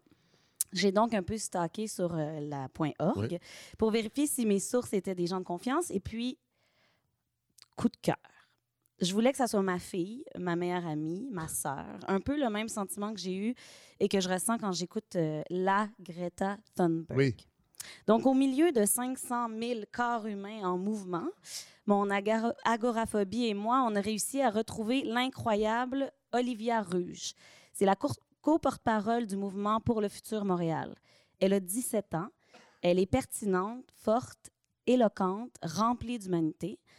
Puis c'est drôle parce que c'est tous des qualificatifs qui me sont pas venus en regardant la télé hier, le 2 octobre. C'est y avait à la télé? Ah, il y avait le, il y avait le- le débat. Le, le- ouais, Le débat des chefs. la, oui. la discussion. Oui. Donc, la voici, cette chère Olivia. Premièrement, j'ai 17 ans, euh, je suis une bonne élève, j'aime ça l'école. C'est, je manque pas l'école parce que ça me tente. Donc, euh, Monsieur Legault, en fait, j'ai une question pour lui. Comment, comment peux-tu oser nous dire que, qu'on manque l'école par choix? Parce que ça nous tente de sécher les cours? C'est, tellement plus gros que ça. C'est que j'ai l'impression que j'ai pas le choix de faire ça. J'ai pas la chance d'étudier pour devenir un membre utile à la société parce que je dois apprendre aux adultes que c'est immoral de voler le futur de leurs enfants. Il faut taxer euh, les vols. Il faut euh, mettre des taxes dans les industries qui polluent énormément comme le lait ou la viande. J'espère que ça va changer quelque chose. J'espère que les gouvernements vont ouvrir les yeux. Mais ultimement, ça- c'est la population qui élit les gouvernements. Donc, il faut que ça soit un changement à partir de la population. Ceux qui sont déjà ici, on les a déjà convaincus. C'est ceux qui sont restés chez eux aujourd'hui, qui ne sont pas encore conscientisés aux enjeux euh, de la crise climatique. Donc, je dirais que j'ai espoir que ça va changer les choses, mais c'est sûr que ça ne s'arrête pas ici. Il faut continuer euh, à, à en discuter. Donc, parle euh, beaucoup. Elle parle beaucoup, Oui. mais c'est concret. Il y a, il y a Oui. des, il y a des idées. Mais c'est concret, a- puis oui, mais en même temps, c'est pas la première jeune de 17 ans qui est en colère. là. Ah, mais c'est ça, elle n'est pas en colère. C'est ça qui me Non, mais- magnifique. Là, on l'entend crier parce qu'il y a non, non, je 500 comprends, je 000 comprends. personnes. Mais il y a comme quelque chose de très concret aussi dans ces demandes. Il n'y a pas d'utopie. Pas, parce que justement, euh, ça s'en vient euh, très bientôt, mais je leur demande de, de me parler de leur futur. Mais avant ça, j'étais intriguée à savoir qu'est-ce que l'égalité climatique. C'est quelque chose qu'on n'a pas vraiment parlé. Ouais. C'est pas quelque chose qu'on un concept euh, Donc, j'ai, j'ai demandé à cette chère Olivia qui parle, mais Ouais. qui est très pertinent, Ben oui. de me l'expliquer. Chaque être a le droit de produire un certain nombre de CO2 sur cette planète. Tu peux pas... Quand tu produis plus, tu es en train de voler à ton voisin, à ton enfant. Donc, c'est c'est ça, c'est ça l'égalité euh, climatique dont on parle. La métaphore qu'on a trouvée, c'est que c'est comme si on était tous sur une île déserte, puis qu'il y avait de la nourriture limitée, puis que les adultes, ils la mangeaient toute, puis que les enfants en avaient plus. C'est- Oui, donc c'est ça, c'est ça qu'on est en train de faire. On, on- on vit dans un monde d'excès en Occident, mais c'est pas comme si les ressources étaient euh, infinies. On est en train de voler, voler à d'autres. Bon, euh, attendez, je fais une part. Christian Dufour, vous, avez- vous, avez- vous avez euh, fait un coming out tout à l'heure, vous êtes conservateur. C'est pas facile à dire aujourd'hui. Quand vous entendez des choses comme ça, là, à date, là, comment que- que- ce, ce- ce mouvement-là, ce- ce- cette marche-là, ce... Ben, c'est quelque chose d'important. euh, Greta Thunberg, c'est comme euh, une chance pour euh, euh, les gens qui, sont- qui sont préoccupés par ça de l'avoir, parce qu'elle incarne quelque chose de puissant. Mais en même temps, je suis quand même un peu euh, songeur. Ce que, que j'aime pas, c'est l'unanimisme, en fait. Euh, puis il faut, il faut, il faut. Puis on n'a pas de doute. on, on sait ce qu'il faut faire. Et, et- et la question que je voulais vous poser, qu'est-ce que vous pensez de Stephen Guilbeault, qui est quand même un environnementaliste qui a fait ses classes, qui est réputé, puis qui a joint le Parti libéral? Qui est venu, c'est- qui était à la balado. là, il- en fait, on, on- on- On a eu le scoop. On a eu le scoop, c'est ouais. ça, on- qui allait se présenter parce qu'il a, sorti un livre sur l'intelligence artificielle. Et, euh, ben, Inès. euh, Ben moi, je dirais que j'ai connu, euh, j'ai et, euh, apprécié le travail de l'environnementaliste et le le- l'être engagé. Après ça, je connais pas du tout sa, sa politique et je le connais pas du tout comme politicien. Et je Mais le fait qu'il suis- joigne, en fait, le prochain ça gouvernement m'a probablement. surpris. J'ai été surprise, en fait, comme bien des gens. Après, j'ai trouvé ça. J'ai été aussi surprise que Sylvie Fréchette pourrait être bien. Ouais. C'est comme un espèce de. J'ai trouvé ça très flash, euh, très. euh, on en parle, puis on parle pas des trucs essentiels. Après, bon, ben, moi, je je suis très heureuse qu'il y ait quelqu'un qui euh, Ouais. soit près de l'environnement, qui se soit euh, joint Oui, à, à cette C'est politique-là ça, qui risque que- d'être. euh, Mais parce que, euh, si je peux me permettre, c'est que là, on entend, bon, euh, une jeune militante qui dit il faut faire ci, il faut faire ça, ce qui est vrai, et à un moment donné, il faut le faire. Ben, et la façon de le faire, faut saler. c'est d'aller en politique. Oui, c'est ça. Puis aussi, moi, j'ai tendance à voir, en fait, la vie en société comme une symphonie où chacun a à jouer sa partition. C'est pour ça que j'aime pas l'unanimisme. Ouais. Je trouve qu'on a besoin de tout le monde, on a besoin de conservateurs, de, de progressistes. Moi, Stephen Guilbeault, je dois dire, j'ai trouvé ça admirable, le fait qu'il joigne le Parti libéral, parce qu'il s'allie, en fait. Ouais. Hein? Il va dans le sale pouvoir. Ouais. Bon, les gens... ont- Dans le pétrole ont- sale. Dans le pétrole sale, de moi, non, mais c'est vrai quand même. Et on a besoin de ça aussi. On est dans le pouvoir aussi. Pour que ça change, il faut Oui. qu'il y ait du pouvoir. Mais c'est difficile. Donc, donc, je ne nie pas du tout l'importance énorme de ce qui est arrivé la semaine passée. J'ai des questions. Est-ce que c'est un phénomène euh, principalement occidental? Est-ce que la Chine, est-ce que, est-ce que l'Asie est là-dedans? Oui, ça, oui, il faut oui. se Oui, poser. ça. depuis bien plus longtemps, d'ailleurs. Ben, en fait, non, mais, le- non, mais avec cette espèce de... de, euh, comment je pourrais dire? D'intensité, en tout cas, je ne sais pas, c'est la question que, que je me posais. Pas aussi dans la mesure où... Mais en fait, je- l'Asie, déjà à ce moment-ci, depuis à peu près quatre ans, il y a déjà des, des, euh, des réfugiés climatiques qui partent de pays parce que ces pays-là. Et les villes sont très actives Oui. sur la façon Non, non, de... non, ils font des choses, mais ce que je voulais dire, c'est que l'espèce de- d'engouement collectif. Ah, ça- oui, oui. Et, et- et ça, je- et l'autre point, la chose que j'aime pas, par exemple, c'est que le fait qu'il y a une espèce de, de, euh, de contrainte de la liberté d'expression, le, le concept de climato-scepticisme. Je- je- quand j'en voyais Manon Massé qui disait à François Legault, bon, on peut critiquer le gouvernement Legault, dire, écoutez, vous n'êtes pas sincère, vous, euh, euh, vos politiques sont pas efficaces. vous- mais quand on accuse quelqu'un de climato-scepticisme, aujourd'hui, c'est comme l'équivalent de dire... C'est la pire ben, insulte. non, vous, vous, ni- vous niez l'existence des fours crématoires des chambres à gaz, vous êtes raciste, vous dites que la, la Terre est pas ronde. Ça, j'aime pas ça, parce que moi, je crois à la liberté de penser. Ça, j'aime pas ça. Je vous avoue que j'aime pas ça. Je comprends quand moi, j'étais jeune, puis je sais, j'ai déjà marché, puis je comprends ça, puis il y a une force là-dedans. Mais la réalité est complexe quand même. hein. Oui. Puis, euh, Sauf qu'on peut pas nier... Mais en même temps, il y a des faits scientifiques Oui, qui sont indéniables. On pa- C'est pas de la liberté de penser dont il s'agit. là. C'est des faits qu'on constate. Mais ça, j'aime pas ça parce qu'on va dire, je voyais Dominique Champagne qui dit c'est la science, c'est la science, c'est la science. Il n'y a pas de discussion, c'est la science. Euh, La science, là, moi, le- moi le- le- je ne prétends pas être un scientifique, mais la science, des fois, il y a un petit doute. Il y a quelque chose que Ouais. je trouve Non, mais là, je totali- pense- Non, mais, Mais ce que je veux- ce d'accord- que je veux dire, c'est que je trouve qu'il y a un côté un peu potentiellement totalitaire là-dedans que je n'aime pas. Je, ne- je ne nie pas du tout le réchauffement de la planète. Je trouve qu'il faut faire des choses. Mais Stephen Guilbeault, moi, je suis très content qu'il soit là parce que consacré toute sa vie à cette cause-là. Pour moi, il y a une crédibilité. Puis là, il se salit. Et moi, j'aime le débat. Puis je, reconnais aux gens d'avoir des doutes puis d'être contre. Aujourd'hui, ben, je trouve dans le, le système. Puis là-dessus, le problème, c'est que euh, les gens se taisent. Les gens qui sont contre ne parlent pas. Ils se taisent parce qu'ils savent qu'ils vont être évacués du système, tout ça. Donc, le danger, c'est de prêcher à des convaincus. Le, Ouais. le- le danger, Mais elle le dit, elle l'a Mais, même mais je pense, mais je elle-même. pense que là, il y, a- il y a- il y a cette idée, je pense qu'Inès, vous, vous vouliez aller là, c'est que là, il y a l'idée, parce qu'on est en campagne électorale, si on veut que les choses changent, il va falloir que ça se fasse dans les arcanes de- du pouvoir, donc il faut aller voter. Et j'aimerais aussi qu'on aille euh, un- le clip où on entend la chère euh, Mélissa euh, Molène Dupuis, Ah oui. qui est, euh, je me suis dit, tant qu'à faire parler les enfants, euh, parce qu'on les écoute pas assez, parlons aussi, écoutons les, les Premières Ben oui. Nations. Donc euh, voilà. Aujourd'hui, il marchait derrière la bannière aux côtés de Greta Thunberg. C'était un grand honneur. Et euh, je peux dire que j'ai j'ai même pas jamais pleuré pendant une manif de Idle No More. J'ai gardé ça pour la maison. Et là, deux moments dans la marche, j'ai juste pleuré comme un bébé parce que je voyais euh, une marche historique avec les Premières Nations au devant et Greta qui porte un message qui dit que justement reconnaît le travail des Premières Nations sur le, terrain. J'ai comme eu un moment de enfin, enfin on nous écoute, enfin on nous entend, puis enfin on utilise certains privilèges pour nous faire entendre. Et ça, pour moi, c'était magique. Fait que j'ai- braillé comme un bébé. Mais T'as pas, pas l'impression que les, les Premières Nations, ça fait des milliers d'années qu'ils essayent de nous expliquer qu'il faut faire attention à, à nos sources, à nos terres? Euh, à l'ONU même, on a des rapports qui sortent qui reconnaissent que les savoirs ancestraux autochtones sont des pistes de solutions pour des, des transformations climatiques, une justice climatique surtout. Et euh, c'est certain que euh, même la science, pendant très longtemps, comme tous les autres milieux, étaient, avaient- faisaient de la discrimination, avaient des problèmes de racisme, de sexisme énormes. On ne pouvait pas entrer dans les murs universitaires ou dans, les, dans le milieu scientifique si tu étais, noir, si tu autochtone, si tu une femme.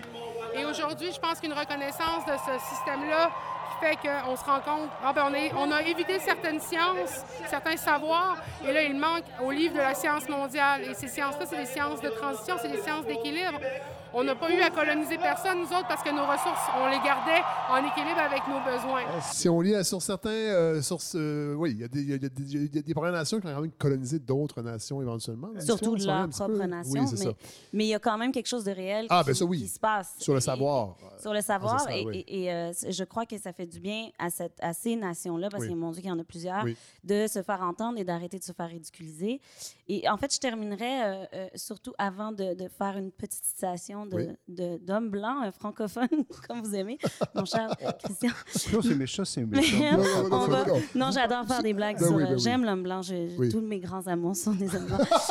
Euh, mais j'irai avec, euh, pour terminer, dernière. euh, euh, et de- pendant la marche, cette chère euh, Lilou euh, Célie euh, qui, qui, qui, qui a annoncé aux gens qu'il y avait 500 000 personnes et qui a pu faire ce, ce petit discours. On a des élections fédérales qui s'en viennent. Et tout ce qu'on vous demande, c'est de voter comme si vous aviez des enfants. On n'a pas tous le droit de vote, mais on a quand même quelque chose à dire. Et oui, les jeunes, on a beau avoir initié le mouvement, on n'est pas la solution au problème. On a besoin de vous autant que vous avez besoin de nous. Donc, c'est un grand. J'ai l'impression que cette marche-là était un appel à l'aide assez général de cette génération-là qui ne peut pas voter. Entre autres, Olivia euh, Ruge, qui a 17 ans Ouais. et 6 mois. Ouais. Donc, elle a ces petites secondes-là. Et donc, je vais finir en, en- en citant Godin, qui remixe du Miron Ouais. en écrivant une lettre à Pauline. Il nous appartient à nous, à toi, à moi et à tous, de faire en sorte que la flamme soit toujours vive et qu'elle brûle ce qui peut rester de pur de la vie dans les vieux tréfonds colonisés de notre peuple si extraordinaire. Je suis là, debout parmi les miens. Mon, pays- mon pays n'a pas à rougir de moi. Ben, merci Inès Talby pour être allée sur le terrain et pour nous avoir offert ce moment de comédienne. Je trouvais qu'il il manquait ça vers Donc, la je suis super dispo. euh, si jamais mon agence, c'est Corinne Gigard. Alors, euh, le numéro défile sur le bas de l'écran. Merci Inès. Plaisir.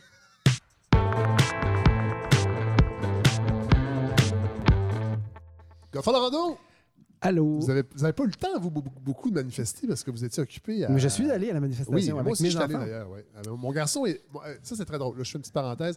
Évidemment, c'était un congé pédagogique et mon garçon, euh, qui est féru de PS4, et c'est un gros combat à la maison, euh, je lui dis euh, Nous, on va à la marche. Est-ce que tu viens avec moi Non, j'y vais avec des amis. Je trouvais que ça, ça, ça sentait mauvais. C'était louche. Et je lui ai demandé d'envoyer des photos. J'ai dit tu, tu dois m'envoyer des, des photos pour me prouver que tu es là. Sinon, je, je débranche la PS4 tout l'automne. Oui. Alors. euh, Ça aurait été bon pour Des bonnes méthodes d'éducation, je trouve. Ben, à un moment donné, il Hein, faut arrêter avec la négociation. Et, et là, il n'y a pas eu d'Internet dans la manif pendant un bon bout de temps. C'était impossible. Et là, j'étais comme, il va encore s'en sortir. Finalement, il m'a envoyé des photos dans un parc. Il y a des gens, mais je sais pas trop. Ça va l'air d'être le- la queue de la manif. J'ai mon Dieu, il n'y a pas grand monde. hein. Vous, vous étiez. Ben, on était loin. Alors finalement, j'ai acheté un peu la paix, mais, euh, mais, euh, mais tout ça pour dire que moi aussi, j'étais là à la manif. Mais vous, Godefroy, vous avez passé une autre partie de la semaine, pas seulement à réfléchir sur l'environnement. Non, pas du tout. Je suis retombé dans mes bottes de, de, de, de- de chroniqueur assez rapidement. Mais moi, j'ai vécu une expérience bien différente à la manif. Juste Ah pour oui? y revenir, j'étais avec mes enfants. Euh, je me rappelle, 2012, il y avait vraiment une émotion. Je me Ouais. rappelle de l'émotion, puis je l'ai eu à plusieurs reprises. Là, En j'ai- 2012? En 2012. Là, je n'ai rien, rien eu. Pour moi, c'était dry. Les gens autour de moi marchaient. Quand ça sifflait, ça sifflait pas beaucoup. Euh, j'ai trouvé ça euh, beau quand même. Ouais. Mais je trouvais que l'émotion, mais c'est peut-être mon, mon, mon 90 000 personnes qui m'entouraient qui étaient plus cheap que les Ouais, autres. parce que ouais, peut-être, c'est euh, possible. Mais Mais, mais ça m'a surpris. Pe- Peut-être, puis peut-être plus on avance, plus, plus, on, plus on arrivait au bout, peut-être que ça, ça s'enflammait Mm, davantage. Oui, puis mais... j'ai l'impression que là, les gens l'ont fait aussi, une bonne partie l'ont fait euh, en mode euh, faut le faire, puis là, c'est tu sais, c'est Ouais. presque un devoir de le faire, tandis ouais. qu'il y avait comme un- une- quelque chose de plus passionnel en 2012, puis. Ouais, Là, puis les gens, ils sont allés faire. Il y a quelque chose d'émotif que je cherche dans les manifestations. C'est comme une réalisation que les gens font qu'ils ont un pouvoir. Puis là, je marchais dans la rue puis je sentais pas de pouvoir. Mais on a aussi un rapport passionnel avec les tarifs euh, d'hydroélectricité, Godefroy. Ben, c'est- vous avez vous- vous-même là déjà, mon petit comique. Vous êtes- J'adore travailler avec De vous. leur faire. Ben, Fred, c'est parce que je voulais vous parler euh, de l'effritement de deux de nos piliers principaux. Ah oui. oui. je vais aboutir à l'électricité Oui. euh, parce que le, le projet de loi 34, Oui. euh, il n'était pas tant que ça dans les médias. Il a été un petit peu, Il a été il un y avait peu. des inquiétudes. Et c'est sans doute plus. à- les, les pesticides l'ont été beaucoup plus. Oui. Mais euh, je me suis amusé à creuser là-dedans à votre demande et puis j'ai eu Oui. vraiment un plaisir fou. Alors, euh, je, je vais, j'ai hâte de vous en reparler. Mais je voulais vous ramener, puis on, on- on va, se- on va parler de l'égalité climatique ou l'égalité. Euh, comment on appelait ça? Non, oui, l'égalité. L'égalité. Euh, eh bien, croyez-vous à ça, Fred, l'égalité des chances pour les enfants du Québec sur le plan des études? Non, je crois pas à ça. C'est bien ce que je pense. Parce que j'ai lu le rapport. Ouais, vous avez lu ça, vous aussi. Hein? Euh, juste des faits. Mes mes enfants euh, approchent de l'âge du secondaire, donc on commence à penser à où est-ce qu'on va les envoyer. Puis bon, est-ce qu'on les envoie? Moi, je suis allé au privé. J'ai Oui. eu cette chance-là. Mes parents ne s'attendaient pas à ce que je demande d'aller au privé et ils avaient les, les fonds pour le faire. Je ne sais pas si, si mes trois sœurs avaient demandé d'aller au privé, ça aurait été aussi Mais vous n'aviez pas le choix non plus avec votre patronyme. Je pense qu'il fallait absolument aller au Collège Brébeuf. Eh bien, non. Parce qu'on rappelle, Christian Dufour, si vous ne connaissez peut-être pas la balado, que Godefroy est le petit-fils d'André Laurando. Oui, ce qui fait de moi quelqu'un de très spécial. Oui. C'est vrai que son alors- regard salue. Oui, tout de suite. Voilà. hein. Tout de suite. Il ça- trouvait pas ça intéressant de Jusque-là. Mais, mais arrêtez de me prêter des intentions. Mais cela dit, c'est vrai. Oui, c'est oui, vrai. c'est vrai. Oui. C'est. Oui. Puis est-ce qu'on- est-ce que c'est vrai? C'est vrai, c'est vrai. C'est vrai, Donc, vous vous mais... rattachez vraiment à mais bon, une, euh, une aristocratie intellectuelle. Exactement. Mais C'est pour ça qu'il est euh, dans la balado, d'ailleurs. Ça donne un vernis de respectabilité. Moi, je pensais que j'avais été, je, je pensais que j'avais été chanceux d'aboutir ici, mais c'est l'inverse. C'est Fred, moi, moi, je suis tellement de capitaliser sur âgé, moi. homme blanc, âgé francophone, comme madame dit, a dit gentiment, que je me souviens d'André Laurent. Ben, Oui. moi, moi, il, Ah, est, il est mort pas mal longtemps avant que je naisse, malheureusement. En vous regardant le visage, je comprends ça. Ben, mais, voilà. mais il coule dans vos Mais ne vous fiez pas à mon teint de pêche. Je suis plus vieux qu'il ne paraît. Alors donc, euh, ben, mes enfants s'en vont au secondaire. euh, pas tout de suite, mais j'y pense. oui. Et donc, euh, le privé, par défaut, est un peu éliminé, là, à moins que la balado nous réserve des petites surprises. Je pense que... On rappelle, on rappelle aux gens, La Ruche, La la, Ruche. balado de Fred Savard, Oui. saison Donnez 2. généreusement pour les enfants. Oui, on de- pourrait, de on pourrait ajouter un petit bouton. euh, Un- Une contrepartie. oui, Mathias au privé. Oui. Euh, je, je regarde les écoles autour de chez moi. Il y en a deux écoles publiques Oui. secondaires euh, qui n'ont pas particulièrement mauvaise réputation. En tout cas, j'en ai pas entendu parler, même si je, je- je les vois dans mon paysage. Mais il y en a une qui brûle présentement. Euh, Ben, euh, est-ce que C'est c'est bon. vrai, ça? Vous faites des blagues, hein? Euh, 45% dans une des écoles, 45% des enfants sont reconnus comme étant handicapés, handicapés ou en difficulté d'adaptation et d'apprentissage. Ah. C'est beaucoup. Oui. L'autre école, l'autre choix que j'ai, 35% d'élèves dans la même situation et 47% d'élèves jugés en retard sur le programme. Oh. Juste pour faire un petit Mais parallèle. ça, ces chiffres-là, vous avez ça où? Euh, c'est sur les sites euh, de- des fameux palmarès d'écoles. Ah. On peut, on visiter la carte de oui, Montréal. on les connaît, ceux de. eh, Ça, c'est c'est une idée de l'Institut économique de Montréal. Ça m'étonne pas. Ça Ouais. m'étonne pas, mais donc, est-ce que ça, ça- ça renforce l'inquiétude des parents? Ben oui. C'est ça que ça fait. C'est anxiogène. non? Là où Oui. je m'en- oui, en plus de l'anxiété climatique, c'est, on est Ça dans- en fait beaucoup Oui. Ça en fait beaucoup, mais juste pour vous rassurer, rassurez-vous, il existe des écoles où les chiffres ne sont pas les mêmes. Nommons-en une au hasard, Brébeuf. Ah! Au hasard. 8 d'enfants euh, handicapés ou en, en difficulté d'apprentissage Ah et seulement 2,8 en retard. Et j'ai entendu dire que dans les 8 d'handicapés, euh, une allergie aux fraises, ça compte pour un handicap. Alors imaginez-vous. Euh. Alors là, vous avez le choix. On, on- on ruine la famille pour envoyer euh, un des deux enfants, Oui. parce que l'autre, on n'aura pas d'argent pour Ben les non, deux. non. Euh, Votre fille. on verra bien. On- C'est une vieille tradition, ça. Mais combien ça coûte, le Brébeuf? Est-ce qu'on a une idée? Je j'ai pas, j'ai pas de chiffres. J'ai pas Hein? de chiffres, mais l'école privée, en moyenne, avant le iPad, avant tout ce que vous voudrez, avant l'uniforme, c'est à peu près 6 000 par année par enfant. Ah, qu'est-ce que tu veux parler? Donc, on, donc c'est impossible. Ce ne sera pas possible, les enfants. Et, euh, mais par contre, euh, le- la grande question, puis on en a parlé ici, Fred, à la balado, euh, dans un de nos épisodes. J'avais noté l'épisode, mais je ne me rappelle plus. C'était on avait parlé du C-Trek, qui était un. Ah, au un- début, ça. de- ben oui, à l'épisode 4, je crois. Oui. Et on avait parlé justement de. euh, des, des busing programs aux Éta- aux États-Unis Oui. de déségrégation et qu'un des objectifs en éducation, c'est de mélanger les élèves Oui, les plus forts avec les Oui, plus faibles. Et ce qui est sorti dans les journaux, euh, c'est tellement logique avec les chiffres que je vous donne. Euh, c'est tout simplement, l'OCDE avait fait une recherche, une, en- une enquête qui s'appelait PISA, Oui. donc PISA, qui est sortie en 2018, et le mouvement L'école ensemble est allé creuser euh, les, les- les données de base de cette recherche-là, et ils ont ventilé des, des informations qu'on avait eues pour le Canada. Le Canada se situait très bien. Oui. Euh, C'était un pays où, et là je parle de quoi? Je parle de l'impact de votre niveau socio-économique Oui, sur à vos la capacités naissance à réussir vos- sur vos- votre- vos capacités après l'école. C'est-à-dire, une fois votre scolari- scolarisation terminée, on évalue vos compétences et on est capable de déterminer est-ce que ces compétences-là sont corrélées avec le milieu duquel vous sortez. Oui. Et le Canada faisait bonne figure. Oui. Le Canada faisait bonne Mais figure. et- encore mieux, si on enlève une province. si on enlève une province, mais là, ce que, ce que l'organisme a fait, c'est qu'ils ont ventilé par province et la province qui est en queue de peloton au Canada, celle pour laquelle votre statut socio-économique dicte le plus votre succès scolaire, c'est le Québec. C'est le Québec. Et là, moi, les deux bras me sont tombés parce que dans ma tête, l'éducation publique fait partie de ce qui a amené le Québec dans la modernité. Oui. Et j'ai aucune réponse à ça. Euh, je constate au moment de choisir une école pour mes enfants que le mieux que je pourrais faire, c'est sans doute les envoyer au public pour envoyer des bons élèves au public aussi. Mais si je veux les si je veux pas que mes enfants soient entourés de 40 d'élèves en difficulté qui ont besoin d'aide, euh, qu'est-ce que je fais? On va dans les écoles publiques qui ont un test d'entrée. Et donc, on sélectionne encore une fois. Et Mm. la Ben, en fait, seule recommandation... C'est l'éternel débat, en fait, sur le Mais sauf que la situation semble avoir empiré. Parce que mais- mais ce qui est paradoxal, c'est que euh, le Québec, en fait, est une société, à mon sens, exceptionnellement égalitaire. Si dans le contexte canadien, nord-américain, mondial, il suffit d'avoir voyagé un peu pour savoir Oui. qu'au Québec, on est tous justement issus. Il y a les, il y a les- les immigrants qui sont joints à la majorité francophone, mais des 60 000 paysans dont Oui. on parlait tantôt. Donc, euh, euh, aux États-Unis, la- l'ascenseur social ne fonctionne plus. En France, il y a beaucoup de classes sociales. Mais- alors qu'au Québec, c'est très, très Mais, dans le, le- le- le rapport que tu, que tu parles, Mhm. Godefroy, il compare en fait la situation américaine avec le Québec Mhm. sur le côté inégalitaire. C'est-à-dire que si vous, avez- vous êtes dans un milieu socio-économique euh, défavorisé, ben, le système scolaire public ne vous sortira pas, ne vous donnera pas les chances de sortir Et ça de va, ce milieu-là. ça va un peu plus loin. Puis je vois Julie Pierre qui veut euh, qui en Mais fait, c'est ce que j'allais dire. Le Québec se compare en fait aux États-Unis Oui. euh, selon les données de l'OCDE. Donc, euh, les États-Unis, qu'on sait, n'est pas un exemple de mobilité sociale. là. Et c'est triste à dire, mais le Québec arrive à quelques points de pourcentage des Américains. Donc, mais, mais mais moi, je excusez, moi, je demande si c'est pas, excusez, si c'est pas une exception caractérisée dans le domaine scolaire. Mhm. Le- Est-ce qu'on pourrait pas Ah, mais ça se que dans- d'autres sphères, mais- le Québec mais que, en général, c'est-à-dire que moi, Oui. en tout cas, moi, il me semble que c'est assez documenté que la société québécoise à large, société dans- par rapport à notre environnement nord-américain, c'est beaucoup plus égalitaire. Mais peut-être que ce que vous semblez dire, puis ça m'étonnerait Mais pas, c'est le que notre système, notre euh, scolaire serait très Mais- inégalitaire. mais- puis en fait, ce qu'on dit, c'est que le- il n'y a plus, dans une, dans une école publique québécoise, il n'y a plus de classe normale. C'est vrai. N'importe quelle classe est une classe défi et le professeur n'a pas plus de ressources.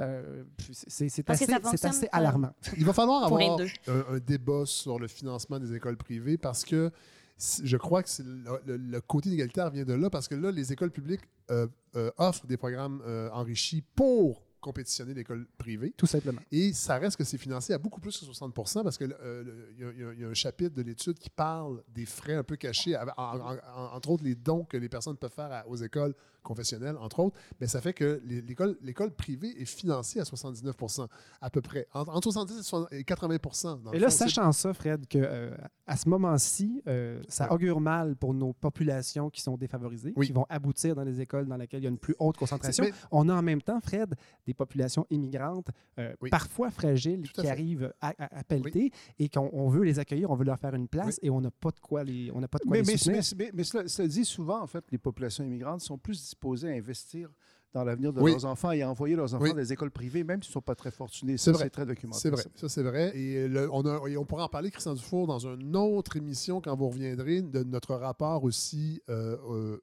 à l'école au, Qué- au Québec. Pendant longtemps, c'était mal vu là, dans les campagnes, entre autres, d'envoyer les Ah enfants à l'école. Le, le- le- le- le rapport qu'on a aux intellectuels, au vrai, savoir au c'est très Québec. juste, très juste. oui, et on parle des 60 000 euh, paysans. Mais on, les, cette- on les reste un peu. Oui, on a cette. euh, c'est pas bon. valorisé. Moi, je prétends que euh, les, le, Québec francophone, là-dessus, euh, performe très mal. hein. L'éducation n'est pas valorisée. Non. Moi, je vis dans les Laurentides. Ça me fascine à quel point il y a, il y a des grands pans de, de, ces- de- de sociétés où on ne valorise pas du tout l'éducation encore aujourd'hui. Puis on le voit avec l'abolition des commissions scolaires où euh, ben, les anglophones, entre autres, euh, se, Ah ouais. se battent pour garder ce- cette, cette prérogative-là. Évidemment, les taux de participation aux élections scolaires euh, dans le milieu anglophone, c'est 16 non plus, c'est pas 75 mais au Québec, c'était 4 Euh, Moi, je dis, qui, qui autour de la table? Bon, c'est Hélène, God. Oui, j'ai euh, voté. Vous avez des enfants, Christian Dufour? Est-ce que vous avez Non, des non, enfants? moi, Bon. c'est moi, mes livres, c'est mes bébés. ça. Mais tu sais, j'ai jamais voté pour les élections scolaires, je l'avoue. Et dans le rapport, on le dit aussi, euh, le, ça part à la maison, en fait. La, capacité des enfants à réussir dans leur parcours scolaire va aussi euh, émaner de ce qui se passe à la maison. Sauf que si les parents ne sont pas bien scolarisés. C'est un, un cercle vicieux, en fait. Puis- puis moi, moi, je crois à ce que l'État, le, le- le- le- le système public puisse aider les enfants qui, Mais justement... c'est très important ce que vous dites là, parce que c'est bien beau l'État, mais il faut quand même que les parents fassent leur job. Oui, mais s'ils le font pas, Christian Oui, mais là, les parents. Mais c'est plus facile de s'occuper de livres que d'enfants. Parce que. Non, mais c'est parce que moi, je trouve que moi, j'ai pas l'attitude à un moment donné de toujours catiner les, les gens. Mais non, on parle pas de- écoutez, on vous avez, des enfants, vous avez des enfants. On parle pas de Les- catiner. les- les immigrants le font souvent. Oui. Oui, les certains immigrants le font, certains d'autres le font pas parce qu'ils arrivent ici, ils ne maîtrisent pas le français, fait qu'à la maison, il se passe rien. Les enfants sont défavorisés. Moi, il y a des, des profs me l'ont déjà dit. Je veux dire, on, peut- on a beau avoir les ressources, si le- les- la, la- la- la génération qui vient d'arriver, s'ils ne parlent pas français, ben, les parents ne peuvent pas aider, Aider ne peuvent pas accompagner au devoir.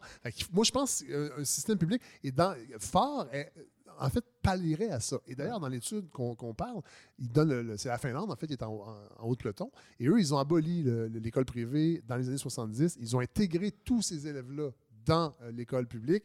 Et c'est la diversité, en fait. C'est ça le mot-clé. C'est plus il y a de la diversité, mais on parle de diversité à tous les niveaux. Euh, culturel, ethnique, euh, de capacité, ça aide tout le monde. Ça tire si tout le monde euh, par Si. Fred, vous avez envie, on pourra finir avec ça. là. On va finir avec ça parce qu'au Québec, on va en reparler dans le fond la semaine prochaine. Peut-être, oui, le, pro- le projet, le projet de loi 24. Il faudrait. Parce qu'il faudrait s'imaginer tous ces gens-là qui n'ont pas beaucoup d'argent, dont le loyer occupe une place de plus en plus importante dans leur budget. Et on inclut là-dedans aussi les frais de chauffage liés à l'électricité. Et, un- et de lampes de chevet pour étudier. Exactement. Mais il, existe un podcast qui s'appelle The Problem We All Live In ou Live With, qui est dans, euh, qui fait partie de Free Economics Radio et euh, non This American Life, pardon. Et c'est absolument extraordinaire va- sur euh, l'intégration, une expérience d'intégration aux États-Unis euh, des enfants de quartiers pauvres dans un quartier plus aisé. Et c'est complètement fou. On va mettre le lien sur la page. Facebook de l'émission, comme Et- on a fait un peu l'an dernier. Oui, on va le faire, on va le plus- faire encore. plus- de façon plus soutenue. Euh, merci beaucoup, Godfrey Laurando, euh, de nous avoir éclairé. Allez lire le rapport. Je pense qu'on va mettre le rapport. Oui, bon, bon, oui.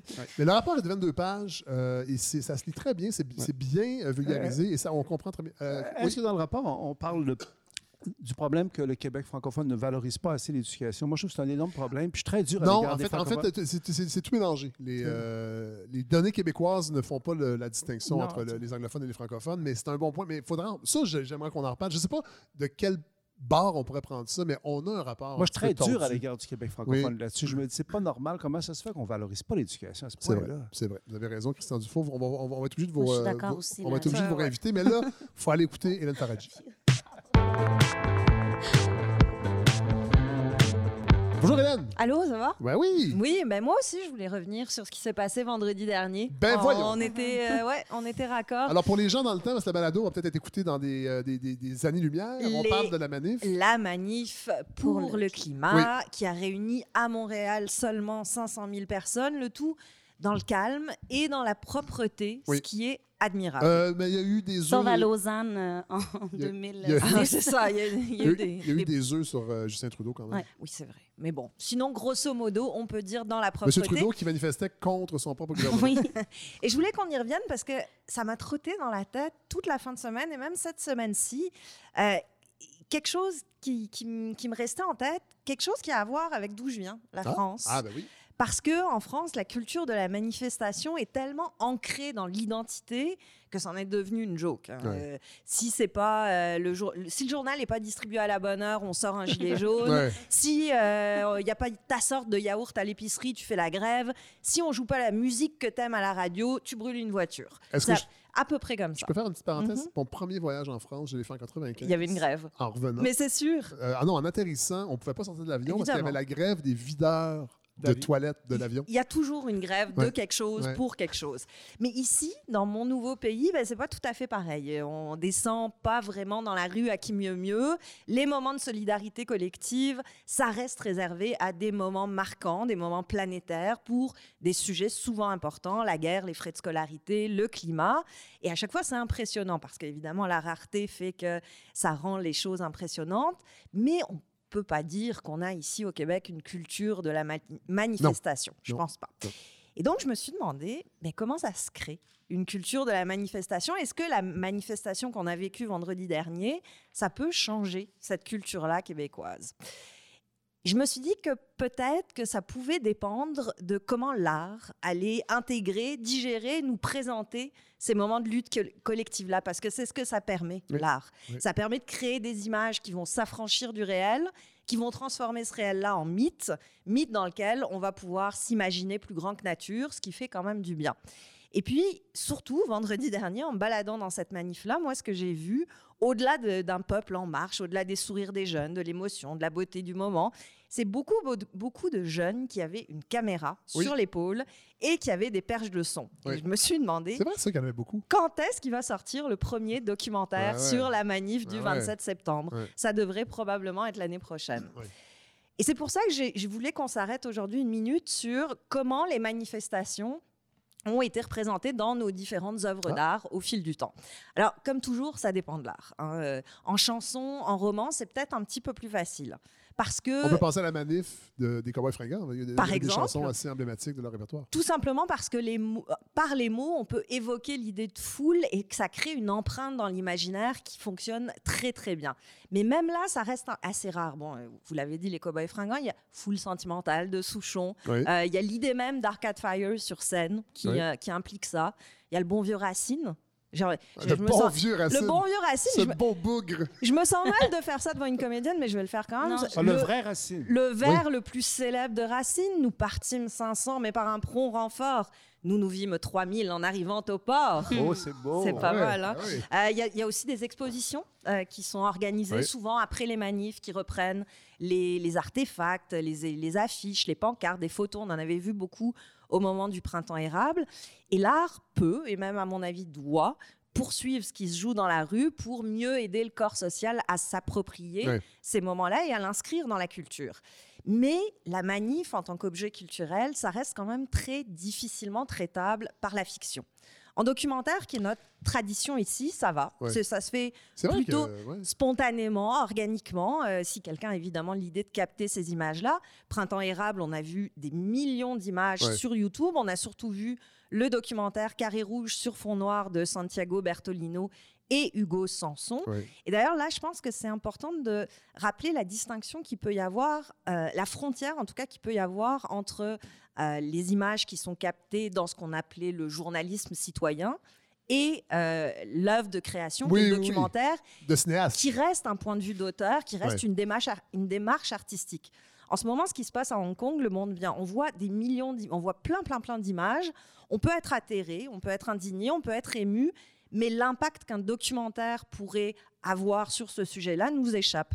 Parce que ce qu'on voit en ce moment dans Hong Kong, c'est la matière brute. Oui. Et ce qui va nous permettre de réfléchir, c'est la matière transformée. Oui. C'est ça qui va Réfléchi. c'est ça qui va créer du mythe, de la légende, de la culture. C'est la différence, si vous voulez, entre un reportage sur euh, l'industrie textile et On est au coton de Denis Ah.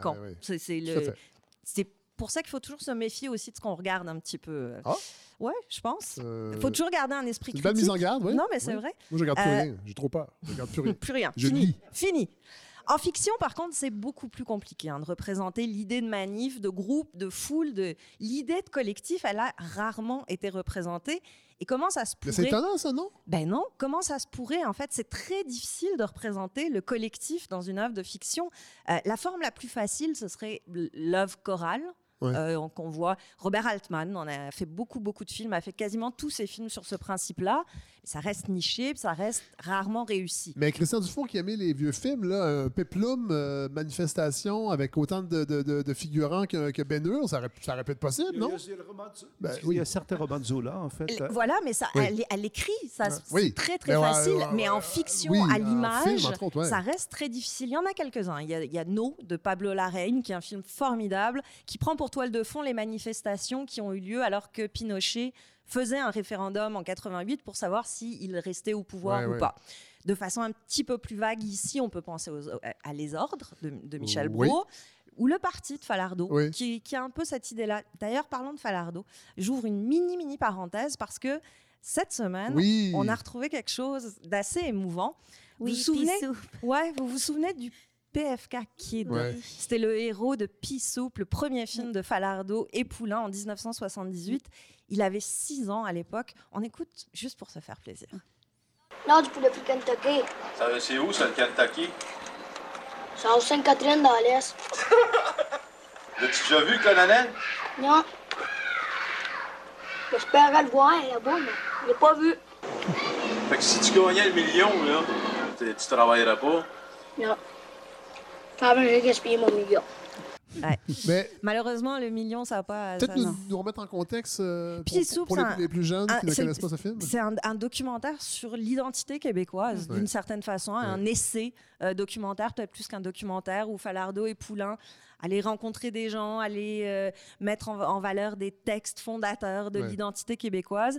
Et donc, Jules Falardeau, le, le fils, fils, ouais. et Frédéric Guindon ont retrouvé le petit garçon de l'époque aujourd'hui. Ah ouais? et euh, il s'appelle Paul Ross. C'est un petit documentaire de 14 On est minutes. pas loin de Paul C'est ex- Rose. Mais c'est extraordinaire. Le, le quatre- ça vaut le 14 Ah minutes. ouais? 14 minutes, vous pouvez trouver ça sur Ah, YouTube bah oui. très très facilement. Et disons qu'il n'a pas eu un destin facile. Ah non, hein. Euh, vraiment pas. Passé par une maison de transition.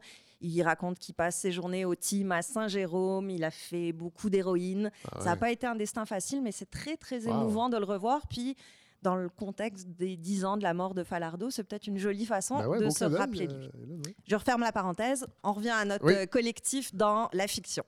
Le film qui, je pense, symbolise assez bien euh, la difficulté de la fiction à montrer, à nous montrer quand on est nous. Ben, c'est ceux qui font les révolutions à moitié n'ont fait que se creuser Ah, un oui, oui, tombeau de Simon Lavoie et Mathieu Denis. C'est un film qui revient sur le printemps érable et qui montre dans son récit même comment on peut pas rester plusieurs, comment on est obligé d'une façon- d'une certaine façon de redevenir seul. Un film que j'ai Euh, vu récemment, Ah j'avais ouais? pas vu euh, parce qu'il a été très, très durement critiqué. Oui, il a été très durement Oui. par certains justement manifestants euh, du Entre printemps autres, érable qui oui. n'ont pas vraiment aimé se voir comme ça. Mais moi, j'ai plutôt aimé ça. Moi, j'ai beaucoup aimé Oui, ce film-là. Mais c'est un film. C'est un cliché de dire ça, mais c'est un film coup de poing quand même. Oui, c'est un, film, euh, oui. un film coup de poing qui demande un investissement Oui. du spectateur Oui. aussi. Ça dure un trois heures assez conséquent. Mhm. C'est magnifiquement filmé. Euh, ça raconte l'histoire de quatre jeunes Québécois ultra radicaux qui, après la manif, réalisent que rien n'est allé trop loin et que la seule solution, c'est de se retirer du monde. Ouais. Euh, c'est de vivre en complète autarcie en espérant pouvoir faire la vraie révolution. Mais en montrant ça, c'est intéressant parce que ce film nous dit aussi, d'une certaine façon, l'impossibilité de, euh, de dire, de montrer, de penser le ensemble, Ouais. le collectif, Ouais. que ça peut pas vraiment continuer.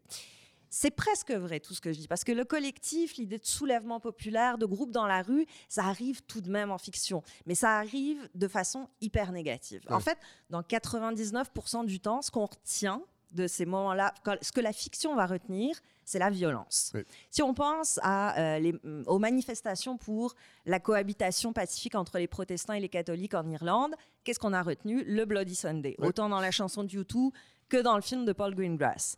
La Révolution française, on a retenu Mm. les décapita- décapitations, Ouais. les massacres. C'est les Chouans de Broca, la Révolution française d'Enrico. Euh, ou sinon, on a cette idée presque organique que la foule, c'est le mal. Ben, c'est les films de zombies qui nous l'ont collé dans la Ouais, tête. ouais. Euh, et cette représentation de la foule, elle a quelque chose de systématiquement menaçant, sanglant, dangereux. Et peut-être que la manifestation de vendredi dernier, elle trouvera jamais de miroir artistique où se, où se refléter. Peut-être d'abord parce qu'elle a été sans histoire, elle a été sans récit, sans drame, autre que celle d'une foule qui espérait quelque chose, qui s'est tournée vers l'avenir. Puis honnêtement, il n'y a pas beaucoup d'Oscars à gagner avec ça. là. C'est pas pas de- sexy. Puis il n'y avait aucune violence. Exactement. Pa- pa- pa- Parce que, est-ce que je peux... Bien oui, sûr. c'est parce que vous parliez tout à l'heure de la France. hein. Mhm. Euh, je trouve que dans le grand mouvement des Gilets jaunes l'année passée, une chose qui m'a frappé, qui a frappé beaucoup de monde autour de moi, c'est à quel point dans la culture euh, euh, politique française, la violence est plus acceptée qu'ici. C'est vrai. Euh, Oui. Et ça, c'était très frappant. Et, et de la part de gens, euh, des bourgeois, des gens ordinaires, mais on voit que dans la mythologie historique française, la Révolution, tout ça, Mhm. on accepte la possibilité que la violence est là, beaucoup, alors qu'au Québec, ça Et passe pas juste ça physique, passe. verbal aussi. Non, mais physique, je parle. de- Oui, mais les parce deux, que c'est pas j'ai la même chose. l'impression. Pour moi, la violence verbale, j'ai pas de problème avec ça. Mais je Mais, trouvais même au Québec, mais au Québec, elle est mal vue Elle- aussi. C'est ça, je pense qu'en France, il y a une libération et de la, de violence verbale en fait, et physique. Il y a une espèce de. On voit de façon positive une certaine violence physique. Et moi, ça m'a un peu troublé. Je- pour être franc, euh, moi, j'aime être québécois de ce côté-là. Mais il y a quelque chose de, de fascinant parce que euh, vous avez parlé de Falardeau. Et Falardeau, lui, au contraire, il Oui. était pour, ou en tout cas, trouvait nécessaire euh, la violence physique à un certain moment, trouvait nécessaire le martyr, il trouvait. Donc, euh, et, et c'est un des sujets. euh, Mais je pense à y a nuit, moi. Oui, bah oui, sur- énormément, Dans mais- sa présence médiatique, Ouais. entre autres. Mais il, euh, c'est un des seuls à avoir fait, euh, le- pas la promotion, mais de dire à un moment donné, Ouais. il faut ça. Ben, c'est toujours l'enjeu de toutes les manifestations. C'est qu'une fois qu'on a défilé dans la rue, qu'est-ce qu'on fait Ouais. ensuite? Puis comment est-ce qu'on poursuit le combat? Ouais. Si on voit qu'on est dans une impasse, est-ce que la violence, c'est une solution? Si on en veut un Et- autre et- grand et C'est la question qu'on doit se poser face à la méga manifestation de vendredi dernier. Qu'est-ce que ça va donner? Oui. Ça, c'est sûr. Que, mais il va falloir que ça reste Oui. dans l'actualité, que ça ne devienne pas un, événement unique, singulier, comme qui n'a pas d'autre impact que celui d'avoir réuni des gens dans la rue. Oui. Bref. Euh, les récits de fiction, l'autre problème, quand ils essayent de, de représenter des manifestations, c'est qu'ils sont fondamentalement individualistes. La fiction, c'est individualiste. Si vous enlevez le héros ou l'héroïne, même quand ils sont en petit groupe, il reste plus grand-chose. C'est dans l'ADN de la fiction d'individualiser les choses, c'est normal. On suit les aventures de X, Y, Z, on s'identifie, la catharsis s'opère et la fiction joue son rôle. Mais avec une foule, c'est quasi impossible, sauf comme on le disait, dans la violence, dans le sang. Alors oui, je l'attends, le film, la série, le documentaire qui va parler de ce mouvement de la jeunesse assez incroyable, qui va refuser d'individualiser la question avec un biopic de Greta, parce qu'il y en aura Ben un, oui, c'est c'est sûr sûr. qui va être capable de mythifier pour nous tout ce qui s'est joué là. Mais je sais déjà que ce sera probablement une œuvre incroyablement chiante, uneventful, comme disent les Anglais, parce que la réalité, quand elle se manifeste comme ça, comme vendredi dernier, ben, elle est infiniment supérieure à la fiction. Elle n'a pas besoin de drame, elle n'a pas besoin de pivot narratif, de rebondissement pour nous donner énormément. Et si ça ne devient pas un mythe par la culture, ben, il nous restera toujours une solution, c'est de retourner dans la rue, histoire de les créer nous-mêmes, ces mythes-là. Ah, merci beaucoup, euh, Hélène Faradji. Euh, belle réflexion euh, qui termine ce deuxième épisode de la balado de Ah, Fred c'est déjà fini? C'est déjà fini, Christian Dufour, mais je pense qu'on va vous réinviter. euh, moi, j'ai beaucoup de plaisir, en tout cas, à vous parler. J'ai pas trop à parlé, à un moment donné, je parfait. trop, non? non, non, c'est parfait. De toute façon, on n'est pas en direct, on va, on va tout enlever ça. Non. Merci, Christian Dufour. On lit votre livre, Le pouvoir québécois menacé, non à la proportionnelle. C'est les éditeurs réunis qui, publient, euh, qui ont publié ce livre il y a quelques mois, mais c'est un- je pense que c'est vraiment une réflexion très intéressante. Merci beaucoup. On va voir avec euh, le projet de loi qui sera déposé et comment ça va se passer. Euh, Julie Pierre Lano, merci de nous avoir éclairé sur ce qui se passe aux États-Unis. Vous allez revenir, évidemment, parce que les rebondissements, non, sont pas finis du tout. Godfrey Lorando, on va parler d'Hydro-Québec la semaine prochaine. Moi, j'attends de payer mon bill. Oui. On va voir si c'est le juste prix. Vous allez, vous allez nous Je pourrais en dire. parler tout de suite. Euh, Mais non, on n'a pas le temps. Inès, euh, Oui. merci de vous être prêté au jeu, euh, de- de- de- d'être allé avec un micro sur le terrain. On va reprendre l'expérience, je crois. Ben, ben, là, moi, c'est ça, là, je mets ça dans mon CV. Je Oui. suis Gonzo Talbi. Vous êtes Gonzo Talbi, mais Oui. peut-être avec des extraits un petit peu, un petit peu plus courts. là, Oui, oui, on va travailler. Oui, là-dessus. c'est un laboratoire. Et euh, ben, merci. On vous retrouve la semaine prochaine euh, avec plaisir. Et sinon, ben, merci à Larry Dufresne à la réalisation. Euh, vraiment, euh, n'oubliez pas de participer à la campagne de financement. Euh, il en va de l'existence de la balado. On ne veut pas tomber dans le... Et des études des enfants, des Et- enfants oui, de Godefroy. Mais surtout parler du projet euh, à vos amis, à ceux qui seraient susceptibles. Je pense que ce projet-là n'a pas atteint, évidemment, non, de loin de là, sa vitesse de croisière et son potentiel euh, d'auditeur. Visitez notre page Facebook. Si vous avez des commentaires, n'hésitez pas. Vous pouvez aussi écrire. On a un courriel maintenant. C'est la balado Fred Savard à gmail.com. Ça s'en vient gros, cette affaire-là. Euh, la semaine prochaine, on va recevoir l'essayiste féministe Martine Delvaux qui va venir nous parler de son Oh. nouveau livre Boys Club que je vais lire ce week-end. J'ai commencé un petit peu, mais euh, je ne l'ai pas fini. Euh, Barbara Gilles Caron va être là également. Hélène Godefroy, sûrement. Hein? Pro- probablement. ben, je pense que oui. hein. Alors voilà, merci tout le monde d'être à l'écoute. Puis on se retrouve la semaine prochaine. Merci à Paul Journet également qui, euh, s'est greffé à nous pour euh, la campagne électorale, pour euh, son analyse. Et on se retrouve la semaine prochaine.